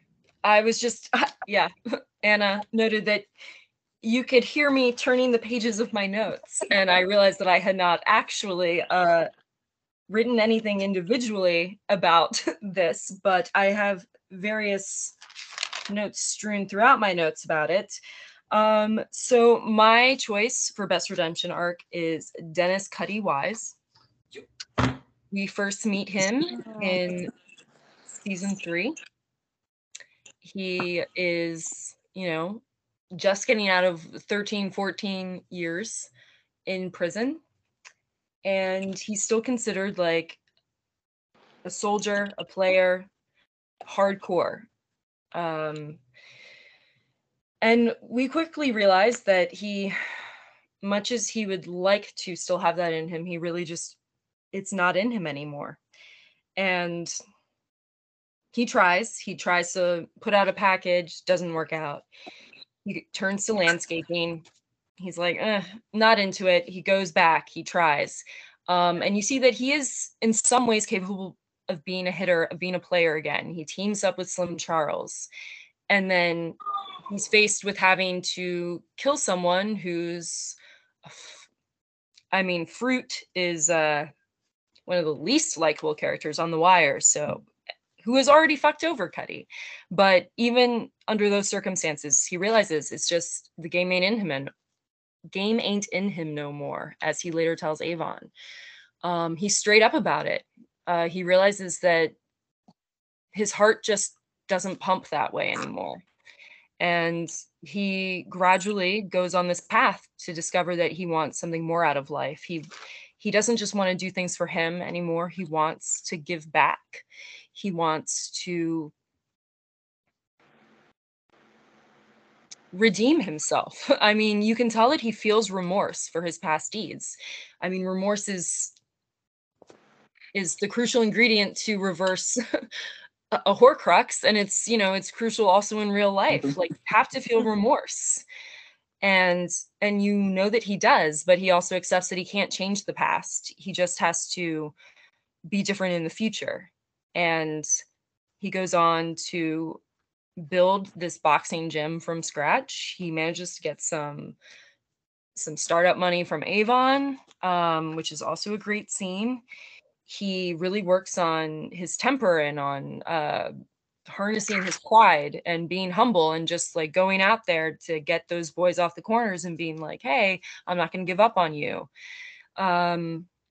And you can see over the course of seasons 3 and 4, how he develops as a coach, as a mentor, how he comes to really care about these boys that he takes under his wing and teaches not just boxing, but general life skills. You know, like there's this line where he says, you know, anyone who's left standing at the end of a round, like, he's not soft.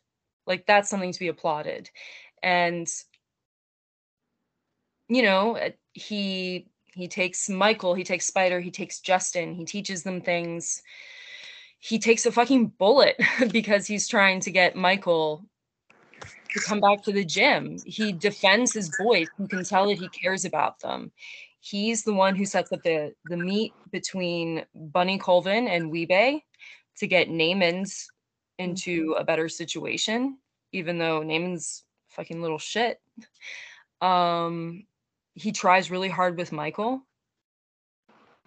I feel that he really does redeem himself. Like, you feel so proud of him towards the end of the series. You see him succeeding and you're like, it fills your heart a little bit because he made it out. Like, not in any major way that society will recognize, but he's made a life for himself and he matters in the tiny community in which he exists. That's that's remarkable. And I don't mean it's remarkable because you just read this brilliant and caring, you know, treatise on the characters, because you stole one of mine again. Yeah, so, of course. Sure. What I'm here for. Cuddy was my first pick. My second pick is someone who you mentioned and one of the good deeds that he does. My pick for redemption arc is Wee-Bey. Yeah. And it's a different thing. I mean, Wee-Bey is he's the lieutenant that you need in season 1. And he eats the charge when he has to. Stands up that, you know, what's and Marina, you've heard me use this line a number of times, but fuck it for another pit beef sandwich. Potato salad. I'll go a few more. Yeah, I did, little man. Yeah, no, just, I mean, he shoots Kima. You know? Little man shoots Kima. Little man shoot Kima, and then he shoots, okay, so he kills. He does Orlando. He does Orlando, okay. So he was involved in the shooting of the police. And one of our favorite police as well. And he goes away for a long time. He's doing the charge that he needs and his family's been taken care of. And he doesn't help out anyone really. We don't ever really see him do that much. But when it comes down to his son, who he knows is not meant for the game in a way that his mother doesn't. He does the thing that is so hard for a parent to do, and he lets go. And that scene where he's just like, I just want my kid to have a better life. He can't do what I did. He doesn't have to. And that is absolutely the hardest thing to do on Daddington Island. So Wee-Bey is my pick. Stu, who do you got? Pryzbylewski. Yep. God damn it, Stu. Yes, anger. Essentially, within the first minute that we meet him, he's shooting his gun in the office.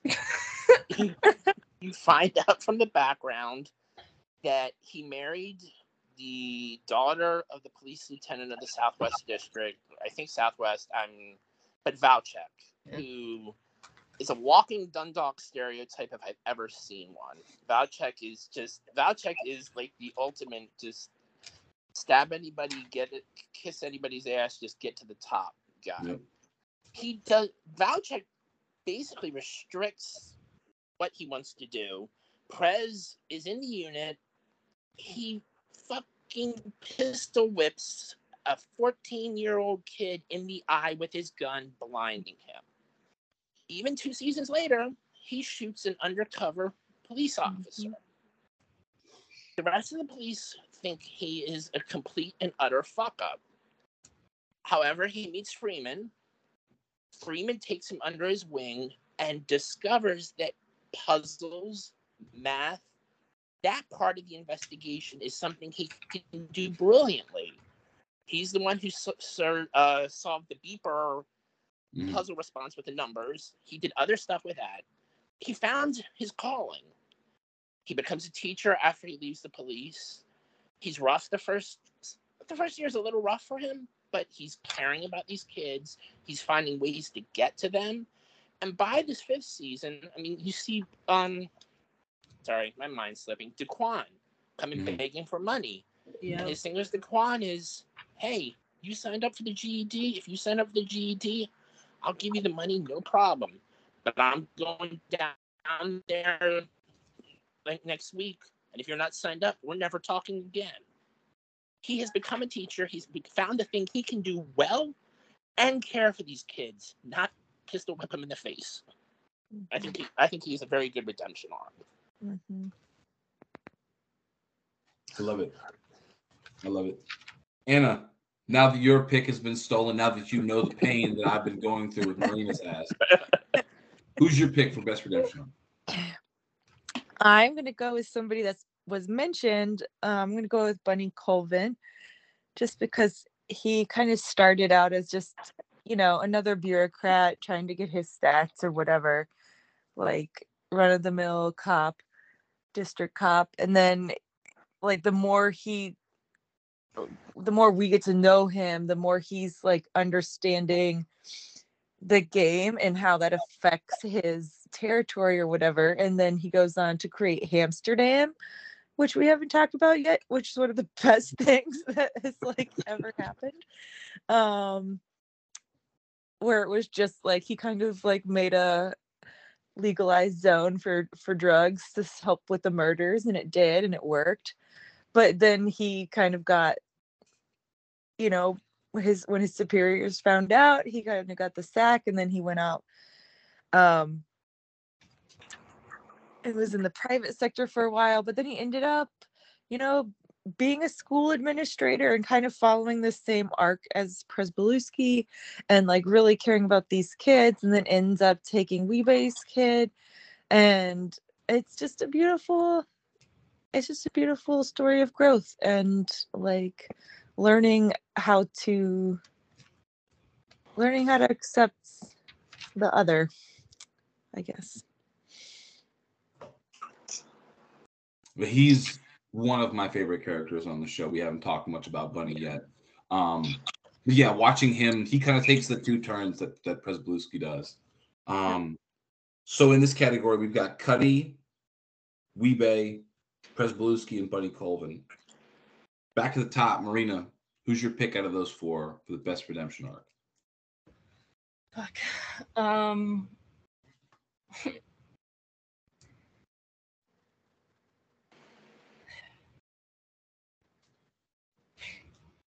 Fuck. It's. I mean, it's either Cutty or Pryzbo, because yeah, they both start out.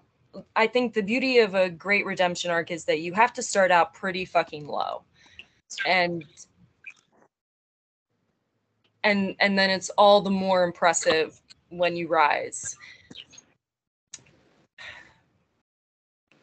But I'm gonna stick with Cutty. Simply because he doesn't have the same resources that Pryzbo does. He has to work harder for his redemption. He has to go to fucking prison for it, and he then has to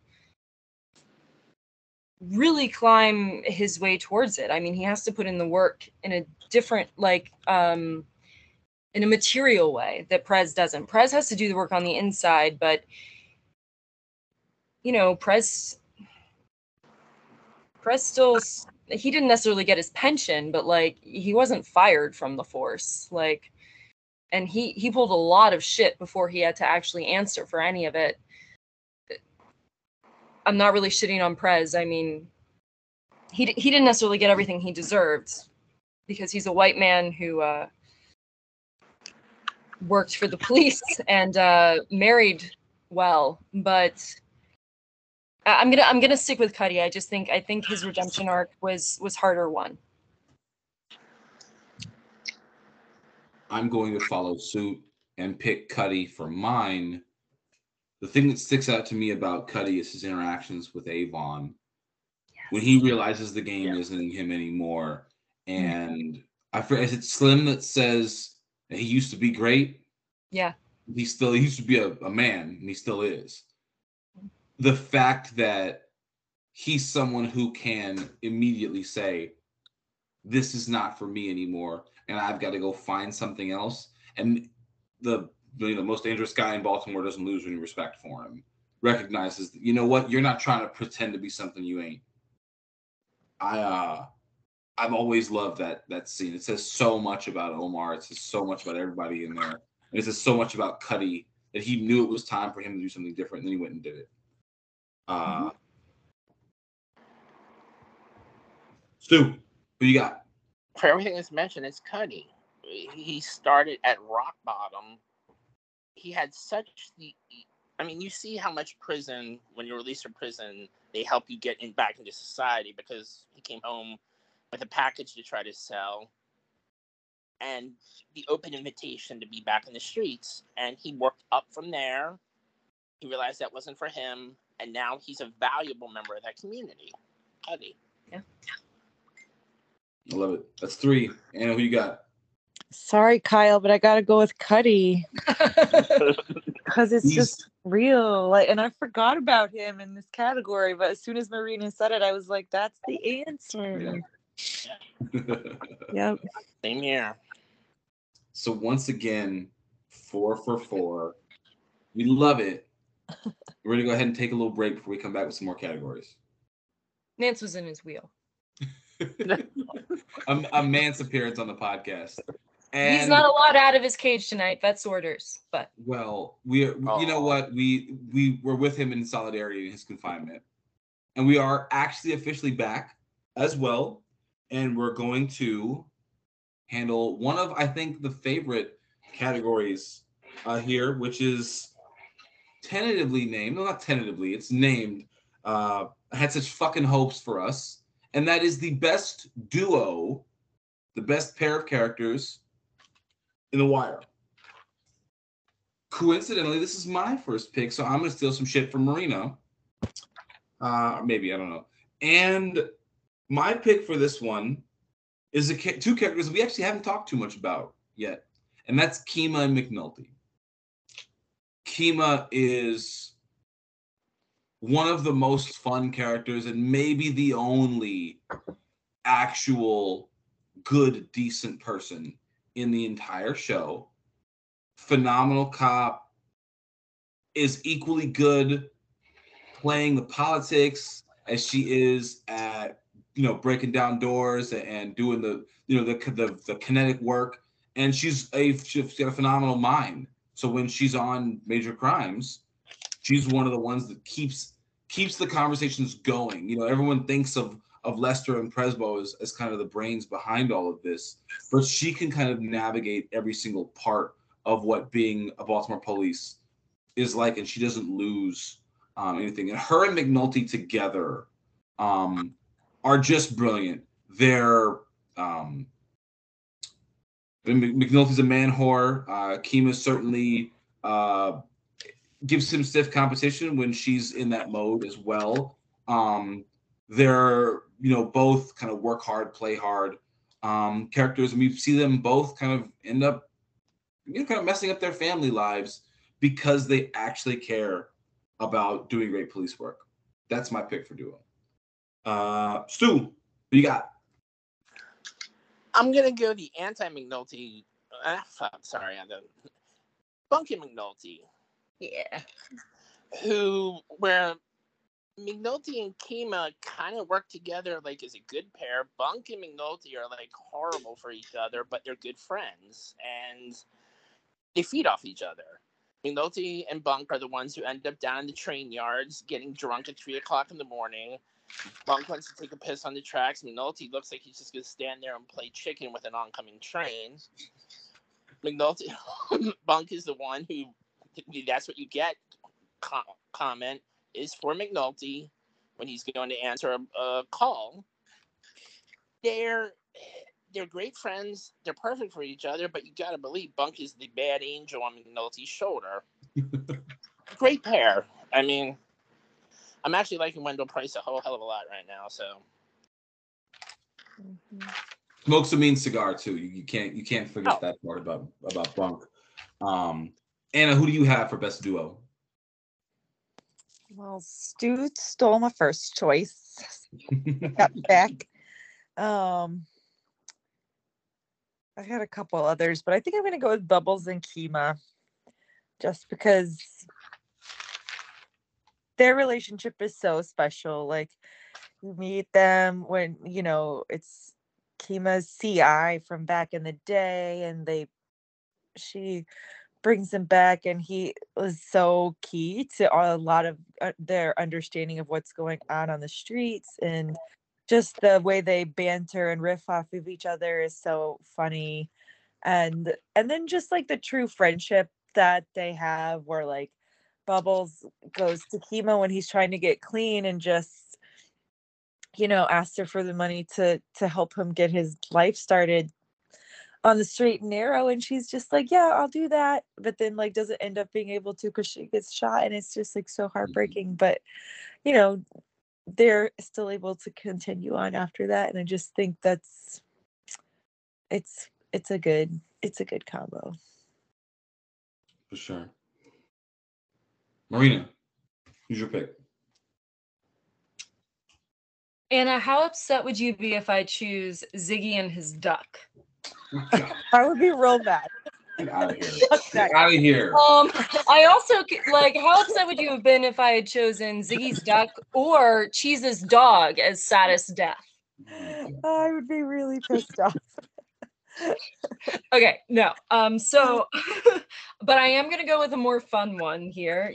Y'all stole the more touching, emotional ones. So I'm going to go best duo, Omar, Brother Mouzone.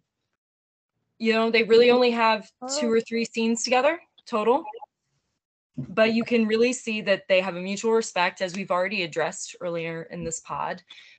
Like recognizes like. They're both sort of mavericks. They both have strict codes that they stick to, and a lot of those codes overlap, even though they clearly live very different lifestyles.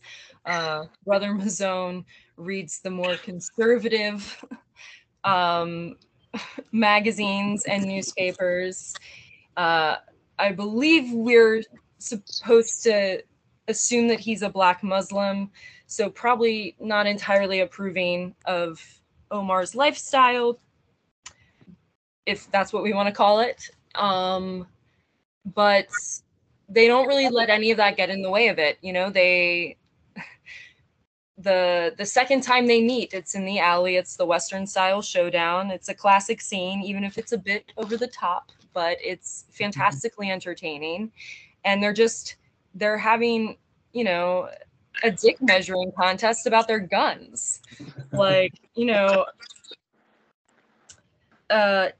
this range at this caliber, even if I miss, I can't miss.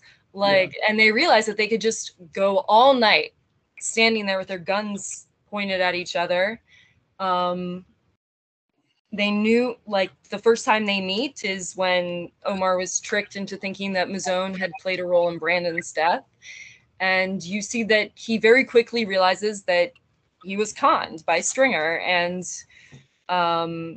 you know, Mouzone says, "I'm at peace with my God." And he realizes, oh, this is not the one. And yeah. He calls an ambulance for him. And you can tell that there's, even there, after he has shot him,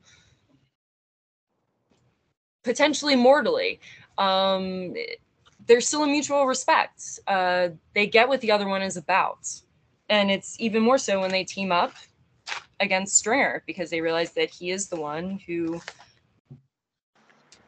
you know, caused that run-in the first place. And you really see them cooperating and working together, even while they're taking digs at each other. Brother Mouzone makes a comment about how it must be unusual for Omar to go in through the front. And Omar's like, "Okay, bow tie, just make sure you're ready." You know, they're not taking it personal. They just respect each other for the professionals that they are, and they take care of business. They get rid of their mutual enemy. It's, you know, it's the start of a beautiful friendship, as some might say. So, potentially mortally wounded, shit talking each other. They've potentially been conned, and Marina likes them. Marina, you must work in the restaurant industry, don't you? Oh, how did you guess? I do not know. I do not. Do I not seem emotionally adjusted? Interestingly, you're related to the cold-blooded killers. We've got four great choices here: Kima and McNulty, Bunk and McNulty, Bubbles and Kima, and Omar and Brother Mouzone. I'm going to pick Kima and McNulty. We don't have Kima anywhere else on this list, and she needs to be represented somehow in the bests. Watching two competent police officers try to do the real work that would affect a community, I think is, and you see it in We Own the City as well. You know, fighting the good fight for the right reasons. It's something that I think only shows up on here a couple of times, and watching these two be able to both work the caseload, work the kinetic pieces, and also, you know, to use their political influence, whether it's McNulty with Judge Phelan or Kima just knowing how to talk to Daniels and any number of other higher-ups. They're getting my vote. Stu, what do you got? I so much want to go with Omar and Mouzone. I mean, one of my favorite line deliveries in that whole show is when Mouzone's like, "Brother, I have a question to ask you," and Omar's like, "Omar, listening." Yeah. But you're right for one reason.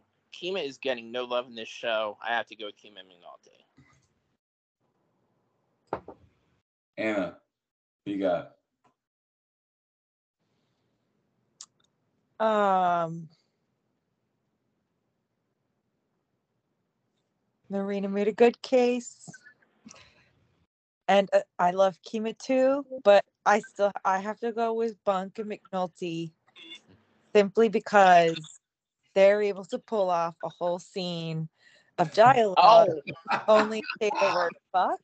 Yeah, and I just think that wins duo for me. So. That is a wonderful thing to remind everyone of. It's one of the most perfect moments in the show. Thank you for making sure I got some love here. Marina, who you picking? Oh, no. Remember, if you pick Bunk and McNulty, we have to bring in a sideline judge, because that would be a tie. And he's been complaining the entire time that we're not disagreeing enough, and he doesn't get enough to do. So I'm just letting you know that. I feel like I know how Kyle would decide this, but yeah, let's test it out and see. Yeah, sure, okay. I'll go Bunk McNulty. They are the classic duo. They're the most obvious one. They have the fuck scene. They have their good cop, bad cop routine down to a science. They have fucking numbers for their wingman routines and bars. Yeah. So, like, we're gonna do a number one tonight, we're gonna do a number two. Like, they have each other's backs. It is a beautiful partnership that goes a bit off the rails in season 5 for good reasons. But they are the, I mean, they're the classic, most obvious duo of the show. And there are so many good lines between them. Like, I just, it's hard to know where to start. So yes, let's hear it, Kyle. Let's break this tie. So, okay. So on one hand, you have, first of all, the Kima pairing that should be in this tie should be Kima and Bubbles, but because that's not getting a vote, that's fine. You have Kima and McNulty, right? Y'all have already said better than I could about why they work and why, especially Michael, I appreciate what you said about how they're good police doing good police work. I'm going to go with Bunk and McNulty, and I'm going to say 100% this is because of recency bias, just listening to The Wire at 20 and hearing the stories about Dominic West and Wendell Pierce, like, barely surviving nights out and then coming back on Monday morning to shoot these scenes in which they barely survive each other. Yeah, it's gotta be Bunk and McNulty. A show like this doesn't work without this tumultuous, love-hate relationship, and I don't think it works as well without them wanting to kill each other every other scene. So that's got to get my vote. Perfect. We appreciate it coming out there, Kyle. And we are going to move along to two super fun categories that we came up with for this. We talk about all the characters and everything else, but because we are a friend group that sprang up out of binge mode and our love for crossovers and our love for looking at these fandoms, what we came up with is a category called What's West of the Western, which is which character from The Wire would survive the best in George R.R. Martin's A Song of Ice and Fire universe. Now, there's one character that we cannot consider for this. Yeah. Any character, great, small, and that's fucking Carcetti. / Littlefinger. Because Carcetti is already in. Basically, he's playing a similar enough character. He just exercised more restraint with his accent. He's for more than one season. Although he, in all fairness, he never had to look upon anyone else's memorable shade of hair. He stay consistent with that. So, Stu, you're gonna start us off here, bud. Which character from The Wire do you think would do the best in Game of Thrones or in Westeros? I think Game of Thrones, the main essence of Game of Thrones is conversations in rooms. It's not the fighting on the battlefield. It's political machination, like middle-aged political machination. I'm going with a weird outside choice for this one, but I think Prop Joe. That was my number 2. Stu. Always wonderful. With a proposition, always playing the angles. Always has 3 balls in the air rolling at the same time. I think you could slot right into like the small council, Varys, Tyrion, Littlefinger, either plot a fight off of a coup, stage a war, arrange a red wedding. I think you could do everything. And yes, he still also has some blindnesses, which, to be honest, Varys had. Everybody has, so go with him. You could really see him as kind of an Illyrio Milpatis, the Spice King of Karth type role. I think a Bravosi merchant they bring over to be the master of coin under King Jaehaerys.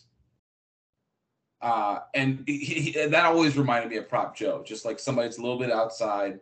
That's a great pick, man. Anna, who do you got?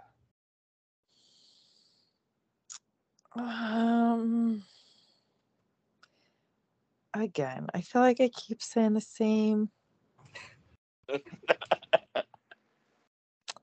And it's not just because I have a crush. But I'm not even going to pick that one. I'm going to pick, I was also going to pick Prop Joe, but I'm going to pick,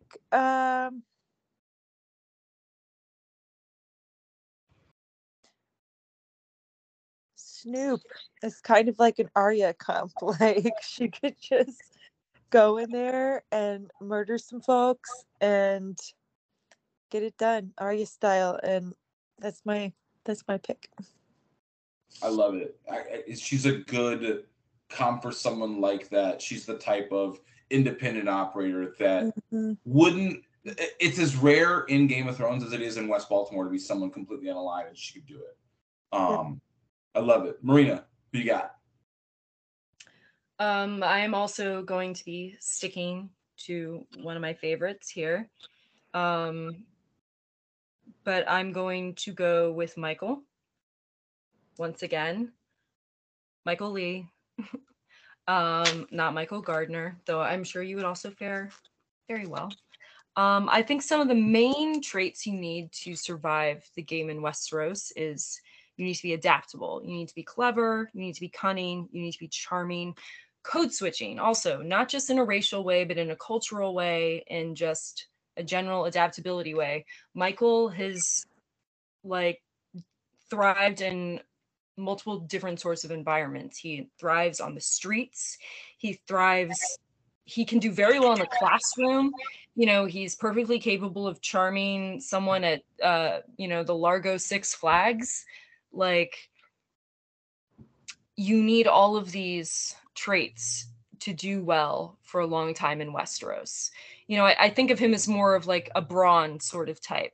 Also very important is that he is a solo operator. He doesn't require a huge network of people to, to keep him buoyant, to keep him active. Like, he's very self-reliant, and, he also sees the board, you know, he's cunning. He knows what's coming. He knows how to avoid any sort of coups or murder attempts. He knows how to read people. And I think those are all extremely essential traits just for surviving.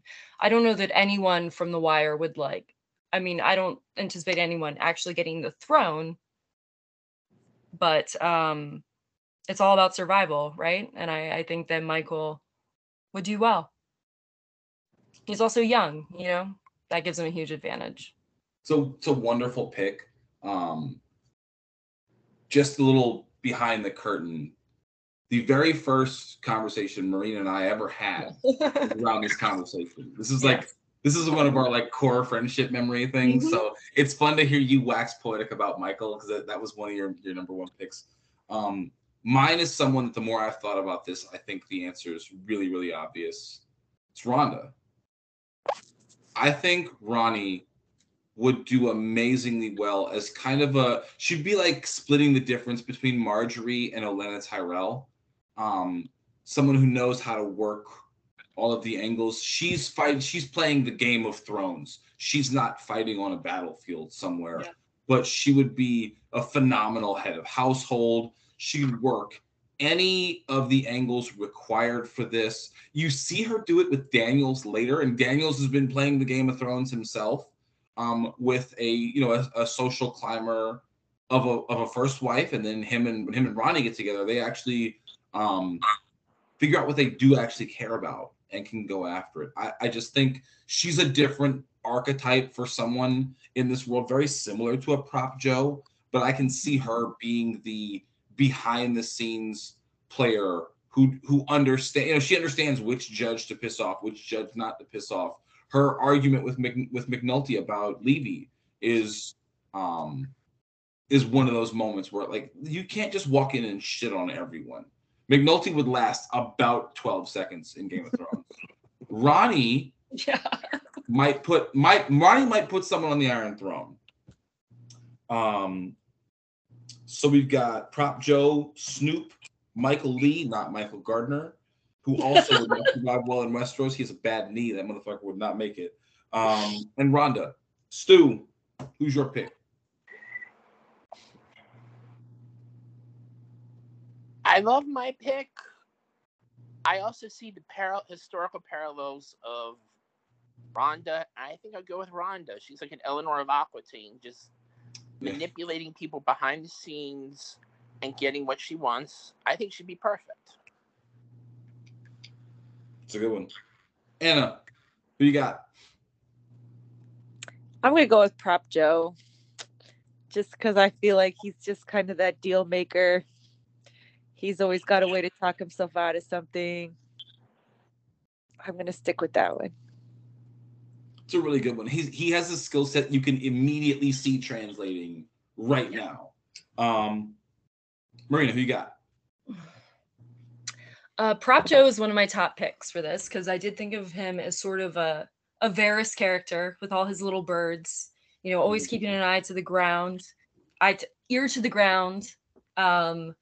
An eye out, always networking, always in the know, always manipulating things.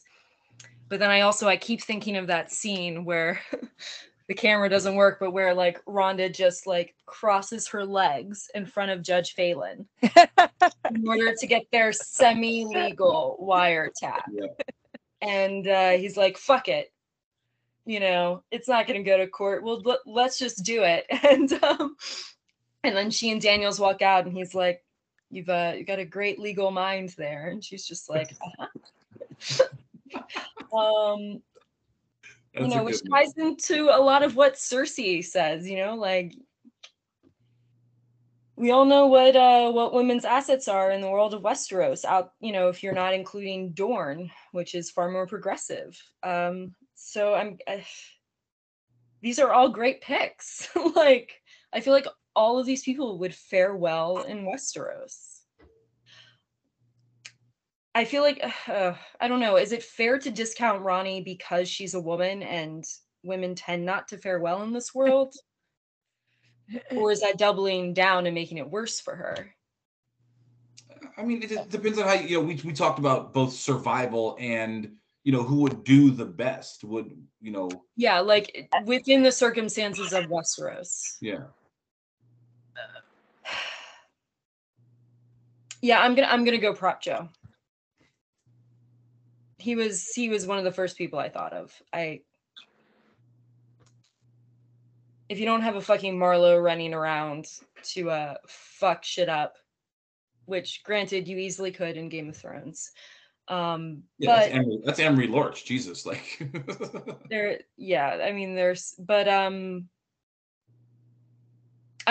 gonna go Prop Joe. Final answer. You know, I think it's disappointing, Marina, how little you value women in general, and I'm gonna show how much I value them. I'm gonna vote for Ronnie here. And what that means, oh my goodness, not again. There's a tie, and we need to have the tie breaker come out and break this tie. Kyle, who do you think would survive and thrive best in Westeros? Ronnie or Prop Joe? I, for one, am not going to waste time pulling the valuing woman card. Prop Joe is easily the pick here. I mean, come on. Prop Joe is, to say he's Varys is almost a disservice to him, because I feel like Finnegan involves shit the bed and writing him in season 8. He would end up being a better character than he was in the previous 7 seasons, right? Like, he wouldn't go out like a bitch. So it's Prop Joe. Yes. Okay. I like it. It's wonderful, and you also do not have to resort to any senseless pandering. I appreciate it. We're going to take another break, and we're going to come back with our last 2 categories. You guys are going to love both of them. And we're back for the last 2 categories, talking about the greatest TV show ever, The Wire. This one is called The Rest of the World, and it is the cast member who has the best post-Wire role, individual role in anything else. And there's one person, one actor who is completely ruled out of this category, and it is Michael B. Jordan. Nobody can pick a Michael B. Jordan role. Since playing Wallace, he has four insanely. We could each pick a role that he's done. Eric Killmonger in Black Panther, Oscar Grant in Fruitvale Station, Adonis Creed in the first two Creed movies. There's a third one coming out, which I think he's actually directing. What's the fourth one I'm blanking on? There's a fourth. Friday Night Lights. Friday Night Lights, yeah. So him is on Friday Night Lights as well. So he is completely. You can't pick him or anything that he's done for this category. He's had a wonderful, wonderful, wonderful career since then. He even survived being in the Fantastic Four flop. We're all excited to see what he does next. And we're going to throw to Anna here. Anna, is there someone in particular who may have had some roles that you've been high quality ever since you first noticed them on The Wire? Well, look, I can't say that this man has had the best roles, but he has had one that I consider outstanding, and I'm going to say that Stringer Bell, or Idris Elba and Luther, the British, maybe you would call it the British version of The Wire, he's very good in that, and I think that was the first time I even realized that he was British, and because I just thought he had an American accent. But yeah, he was just so good in that show, and he actually had he had a good script to work with, and just the emotional range on that show is fantastic, and he shows so much like internal anguish. Just the way he expresses it on his face, and it's just great. If you haven't watched Luther, go watch it. But I was always going to be picking my man Idris, so that's my pick. Awesome, and totally surprising. I did not know you were going to go that direction. Marina, who was your choice for best post-Wire role?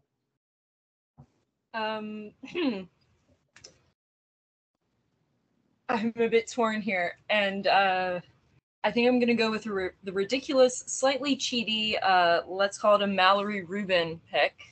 Oh, jeez. I am getting 3 in 1. I'm not just going with a role, I'm going with a fucking commercial. It's a 2016 Toyota Prius Super Bowl commercial starring Ziggy, Nikki, and Frank Sobotka.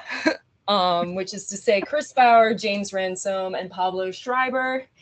Obviously season 2, not my fave, but this commercial is just the fucking Sobotkas and some other random white dude robbing a bank, then finding a Toyota Prius as their getaway car. And the car just keeps on going, and they become a national sensation because it's like a never-ending chase, and it's just fantastic to see the three of them together again in that role, and also to know that most of America has no idea who they are or why this is so fucking hilarious. And that's my pick. It will get no votes, but it's my favorite thing. It's funny because I went in the direction of the ridiculous as well for mine. My pick is Hassan Johnson, who plays Wee-Bey, is the love interest in the music video that Maya did for Fallen, which is the one that samples the I'll blank on it. I can't remember it. It's sampling like a pretty famous other hip hop piano riff. And listen, as someone who's an elder millennial who grew up in the late 90s R&B, If Maya was chasing me, I was caught. And he is in her music video as the dude that she's like sneaking into his house and turning the shower on and writing love letters to him in the steam on his window in the shower. You're doing life right, my guy. Okay, if you're getting cast in that role, we're gonna go ahead and salute to you. Running, yes, I'm sorry. This sample is Running by the Far Side. Thank you, producer Kyle, for looking that up for me when I totally blanked on it. But yeah, go do yourself a favor. Go watch that music video, and just know that Maya is chasing down one of Baltimore's coldest-blooded killers. She had good taste. I would just like to throw out there that Maya went to high school in PG County, to a public high school that most of my friends attended. Oh. And, you know, so PG, shout out. Even better. This is an even better reason to pick this one. Exactly. Stu, who do you got? I will be the first one to admit my pop culture watches have a lot of holes in them. Same. A lot of holes in them. I did see Fruitvale Station, but of course Michael B. Jordan is eliminated. I was thinking about this question and going with a bunch of characters in the David Simon universe, and I thought, really, that wouldn't be good. And I forgot something. Early 10s were a crappy time in my life. I was caring for my dying mother. I was living with her. I didn't have many escapes. One escape I had was on Friday nights at 10 o'clock on Fox, Fringe. A FBI show with, it's like X-Files meets whatever. The head of the FBI unit was Mr. Lance Reddick. Yep. Philip Broyles. And that's my choice. Well, if there's a tiebreaker, just for a second. Yes. 1 second. Yes. Holy fucking Stu, you. This is the standing invite on every fucking episode of Planet Fantasy from this moment forward. Oh my God. Cool. Great. Hope it goes to a tie so I can vote for this one. This is what I'm saying.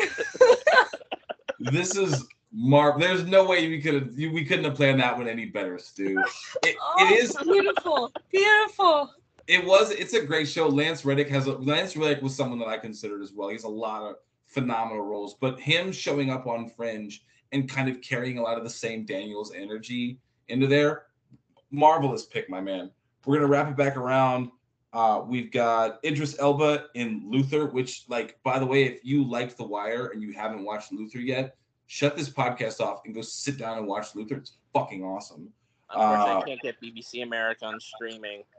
Oh, buy physical media. Like, it's that good. We've got the Toyota Prius commercial with the Sobotkas, which I'm gonna have to go back and watch that. So good, guys. Just YouTube it. It's only like a minute and a half out of your life. I vaguely remember it too. Like, oh, it's the Prius driving. I vaguely remember that and probably didn't even register that it was the three Sobotkas. We've got Hassan Johnson in the Maya music video. We've got Lance Reddick in Fringe. Anna, in the biggest mystery of all, who are you picking? It's Idris, obviously. One vote for Idris. Marina, who you got? Oh, fuck. I'm just going to stick with my own. No need to overcomplicate things. I'm gonna go with Luther is the best of. I mean, we got a little silly with this one and had a lot of fun. Luther is by far the best thing that on this list, and it's the only thing that's let him kind of exercise the full breadth of his talent. He was, Idris Elba was kind of fan cast as the sexy arch pick for James Bond. Mm-hmm. And even James Bond wouldn't have let him be as vulnerable, as sensual, as angry, as wounded as he gets to be in Luther. Mm-hmm. It is Denzel and Devil in a Blue Dress level, like sex appeal and like pure competence while also being a completely damaged human being. It's a terrific show. I can't say enough about it. Stu, what you got? Considering I've never seen Luther, I have only the vaguest drunk memories of that Super Bowl commercial. That's all you need. I've never seen the Maya video. I'm going to have to stick with mine. There we go. The winner here. Well, yeah. Luther took it. So, sorry, Kyle. Kyle, you guys can have a fringe. The next takeover is Fringe Pod. Just watch Fringe. That's everyone, because I can guarantee Stu and I are like the only people on earth who have actually watched this fucking show, and Damon, but he's not here. Everyone watch Fringe, because also you could have even nominated another actor, and Andre Royo shows up in a brief stint in like season 3, and he's the best part of that season. So watch Fringe. Watch Fringe, everyone. And now we're going to go into our last category, and that is titled The Dickensian Aspect. This is the best season of The Wire. We're going to do this one a little differently, though. Each of us is going to take one of the seasons that is eligible for this. Season 5 has been ruled ineligible because it's not. Not enough episodes. Sorry. Yeah, it didn't make it for technical reasons. Yeah, it didn't get its facts in time, so we can't consider it for this one. We're just going to talk about individual seasons and why they're awesome, and why them together make the best show in television history. I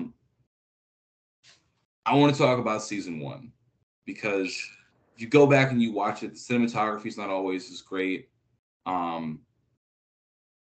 It's in an era where television had more episodes.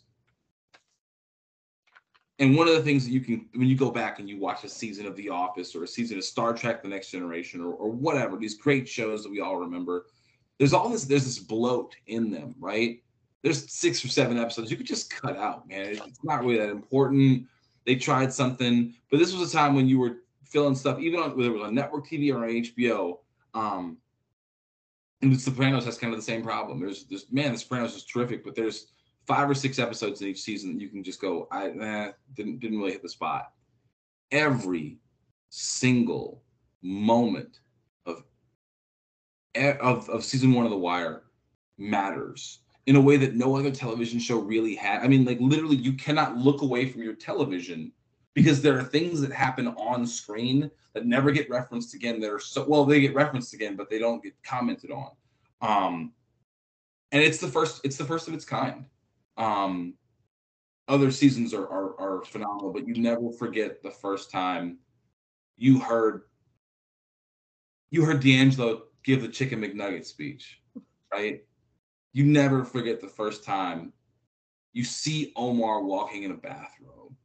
You never forget Wallace dying. You never forget D'Angelo losing it and not wanting to go down with it. You never forget Wee-Bey being ready to go kill little man because he screwed up. The first season of The Wire is the one that will get you to fall in love and will get you through to the other seasons that are equally as good and are worthy of being considered. Stu, talk to us about season 2, my man. Okay. I'm viewing this as micro, very micro, and macro about season 2. The very micro is I was predisposed to love the season. My great uncle was born in Curtis Bay, first person off the boat from Eastern Europe in America. His father worked in the docks in the late 1800s, early 1900s. So it was there, but the story, the highlights of season 2, as far as moments, has Omar's best scene, really, the courtroom scene, D'Angelo's death, which was absolutely tragic because he just started to realize that he was at peace. Mm-hmm. Even the tension, the acting maybe not have been on the caliber as the rest of the seasons, but the tension between Nikki, Ziggy, Frank, as things fell apart. Yeah. The anger when Frank came in, when Nikki came in and said Ziggy's in jail for shooting one of the Greeks workers, and Frank is like, why weren't you looking after her? You're your cousin. And Nick comes back, you're his father. The end of episode 11, where he's going down to under the Key Bridge to try to barter with the Greek, that Rembeteca Greek, like traditional music is playing, just building the tension, building the tension. He's walking, and you see the Greek answer the phone, and you know he's fucked. Mm-hmm. That is some great freaking television. But another thing with this season, it kind of broadens the scope of The Wire. The Wire, if you're being minimalist and let me just throw racist out there almost, you could be like, hey, it's just the black problem in the inner city. And season 2 is like, nope, this is a complete problem from the world outside of Baltimore. The drugs coming into the port, the political corruption, the gentrification, everything's screwed up. The city is falling apart. And it's just not the drug dealers causing this. It's everything. And I think it's a wonderful show, a wonderful season. I know it doesn't get its love, but my most recent rewatch, I was kind of absorbed with it. I thought it like held up together good and was much better than people think it was. Wonderful. That is, and that really distills it down into, you know, why you have to consider it with these other seasons. You can't just discard it. It's a wonderful way. Thank you, Stu, for bringing that up. Marina, tell us why season 3 is okay. Wow. Okay. So what they haven't told you folks is that we have eliminated a category in the moment, which was best episode. And my best episode was basically going to be season 3 in a nutshell. Season 3 is my favorite season, even though I recognize it's not the best season. Anna will cover that. But it is my favorite. I think it's the most fun in a lot of ways. And I think that my favorite episode, season 3, episode 8, Moral Midgetry, illuminates all of the themes that we get in season 3 and why it's important and fun and just important is really what it comes down to. Yeah. Like, you know, in season 3, you get Hamsterdam. And this particular episode opens with all of the downfalls of Hamsterdam, which is this free zone of drugs that Bunny Colvin creates. You get dealers being abducted and robbed in this zone where they're not allowed to have guns because they're supposed to get police protection. And there's this just beautiful poetic injustice, as Colicchio calls it. But it's the irony of, you know, like, they are supposed to be protected in this zone, and there are so many drawbacks to what should, in theory, be a wonderful thing for the public health and this marginalized community that they don't usually have access to. In this particular episode, you get the deacon going through and saying, this is a great village of pain, and you're the mayor, and saying you need to provide all these resources to these people. Like, you can't just give them free drugs. You need to have water. You need to have needle distribution. You need to have STD testing. You need to have condom distribution. And so you see all of this happening. And also you see the officers, the cops, bucking at like how, like, this is like heartbreaking to do every day to allow, you know, it's so much about ego. It's turned their worlds upside down. And you also see the rise of Carver as being a leader and recognizing that he needs to police better, and Bunny Colvin showing him the way to do that, and him becoming more of, you know, more loyal in ways that he had not proven himself to be in previous seasons. You also see the hypocrisy of Hamsterdam and how it just becomes a political tool. You see the rise of Carcetti and the whole political plot line that really comes to more fruition in season four. You see them juking the stats. More close to my heart in this season is the Avon Stringer friendship and the disintegration of it. And you see it so fully in this particular episode where Stringer is going to Clay Davis. Clay Davis is giving him the spiel of, you know, crawl, then walk, then run. Stringer still displaying that street corner sensibility, as Clay says, and he wants the money faucet. He wants the goose that lays them golden eggs, you know? There's so many great lines in this episode. But you see how he's sort of seduced by this world of legitimate business, but he's still trying his same old tricks. And you see how Avon at the same time is trying to tool up in this war against Marlo. He's still, you know, he's still being a gangster who wants his corners. This is the episode in which he says, you know, I bleed red, you bleed green. You can really see the cracks starting to form in their friendship. And just as importantly, I look at you and I see a man without a country. Yeah. Which is ultimately, you know, that's Stringer's downfall. He gets caught in a web of his own lies. He doesn't really know where he belongs anymore. There's just so much happening here. You also see Cuddy. Cuddy's, his whole Reformation arc begins here. You get McNulty going in an opposite direction from Kima. And we've talked about this relationship before. You see Kima, you know, she says in this one, she's like, fuck, I'm becoming McNulty. You know, you see her turning away from her relationship. She realizes she's not ready for parenthood. She starts going hound dog on her girlfriend, as she puts it. And you see McNulty going actually in an opposite direction. He's looking for stability. He's looking for something more. He's recognized what Lester has told him also in this season, which is that, Jimmy, the job will not save you. Like, it's not going to make you whole. It's not going to fill you up.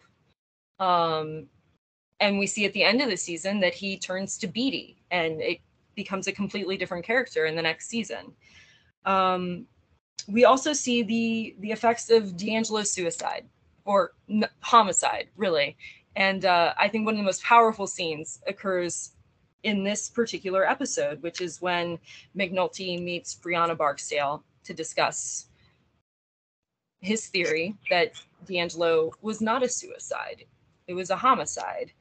And you can see the way McNulty works, because McNulty is always McNulty at the end of the day. He's always Jimmy. And he's acting casual about it, but you know he knows what he's doing. And he's just sticking in the knife and he's twisting it. He's saying, you know, like, she asks, why did you go to Donette about this? Why didn't you come to me? And he says, well, you know, I wanted to talk to someone who actually cared about the kid. You know, I mean, you're the one who gave him the years. And you can see how that just breaks her, and how it also contributes to the rift between Avon and Stringer, because later in the episode, Avon discovers that Stringer was behind the homicide of D'Angelo. And you just see these growing cracks and these growing schisms. And it just, you know, you also see Marlo, the rise of Marlo, and how fucking cold-blooded he is. And that this is about to be a whole new landscape. And that's what we land in on season four, where sort of in some ways everything changes. Anyway, I love this season, but I choose to describe it through the lens of this specific episode. You know, you don't always have to tell all of the tea, Marina, when we make changes. But that was, you were right, that was the perfect way to describe everything and all the plates that are in the air in season three. So thank you for doing that. Anna. Yes. Is there anything compelling about showing a deteriorating institution like education? Is there anything cool about that? About seeing it? Cool is not the word I would use. Cool is not the word. Yes. So season 4 is fantastic. I think when I first started season 4, the first time I watched it, I was like, what is this nonsense? I don't know these people. Prez is a fucking like whatever. Like I don't give a shit. But then like very quickly it sucked me in because I work in education and I've worked in school reform, or I've studied school reform, and I work towards it in my own way now, and it's just something that I care a lot about. And so for me, this season of The Wire is just one of the most beautiful pictures of how we fail students all the time by just having low expectations of them. And like this is just a very stark, clear picture of it, but it's something that happens everywhere in every classroom in America. But it's so compelling, and just to watch some of these redemption arcs that we've already talked about today kind of manifest in this season is really compelling and beautiful to watch. And then you just like learn about these kids and their stories and their lives, and you just realize how heartbreaking it is that like nobody thinks that they can be anything. And I like one thing that stood out to me so much was when I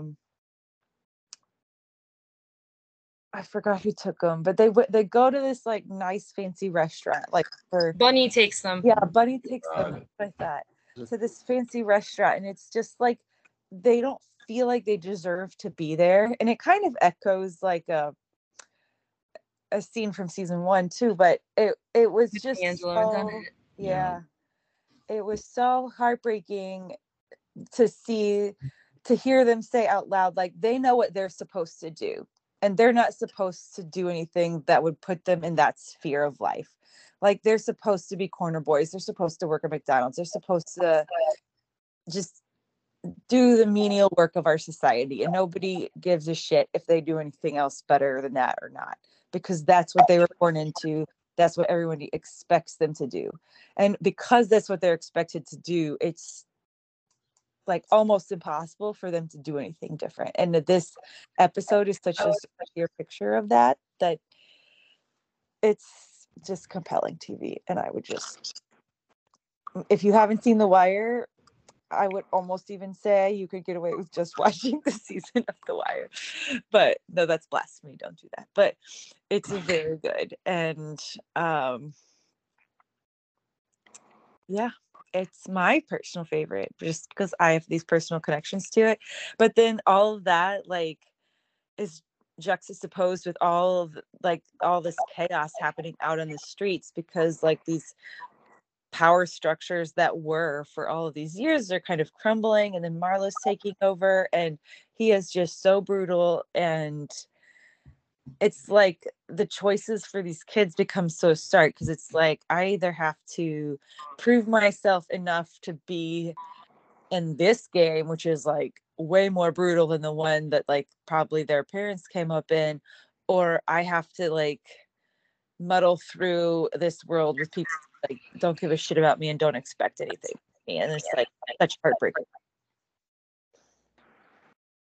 That is perfect. And you know, as blasphemous as it may be, that's how good this season of The Wire is. You could have someone just watch season 4 and it would be the most heartbreaking documentary, you know, made in the last 15 years. It's phenomenal. We're not going to pick a winner here. Other than it not being season 5. Exactly. You could literally, you would pick any of these. You start at any point, and you get all of the themes that David Simon was aiming for after a career as a newspaper reporter, and who was it? Ed Burns was the detective, right? Also, yes. Yeah. George Kalkanis. These are guys at the top of their game. It's phenomenal. It's phenomenal to have seen them come back to something like this with We Own the City, which again was a worthy successor. We appreciate everybody for hanging out here for almost exactly 3 hours. Oh God! It's been wonderful. you know, Kyle and Damon, thank you guys for letting us take over, talk about one of our favorites, indisputably the best show that's ever been made in television. We're going to sign off, y'all. This is what we do.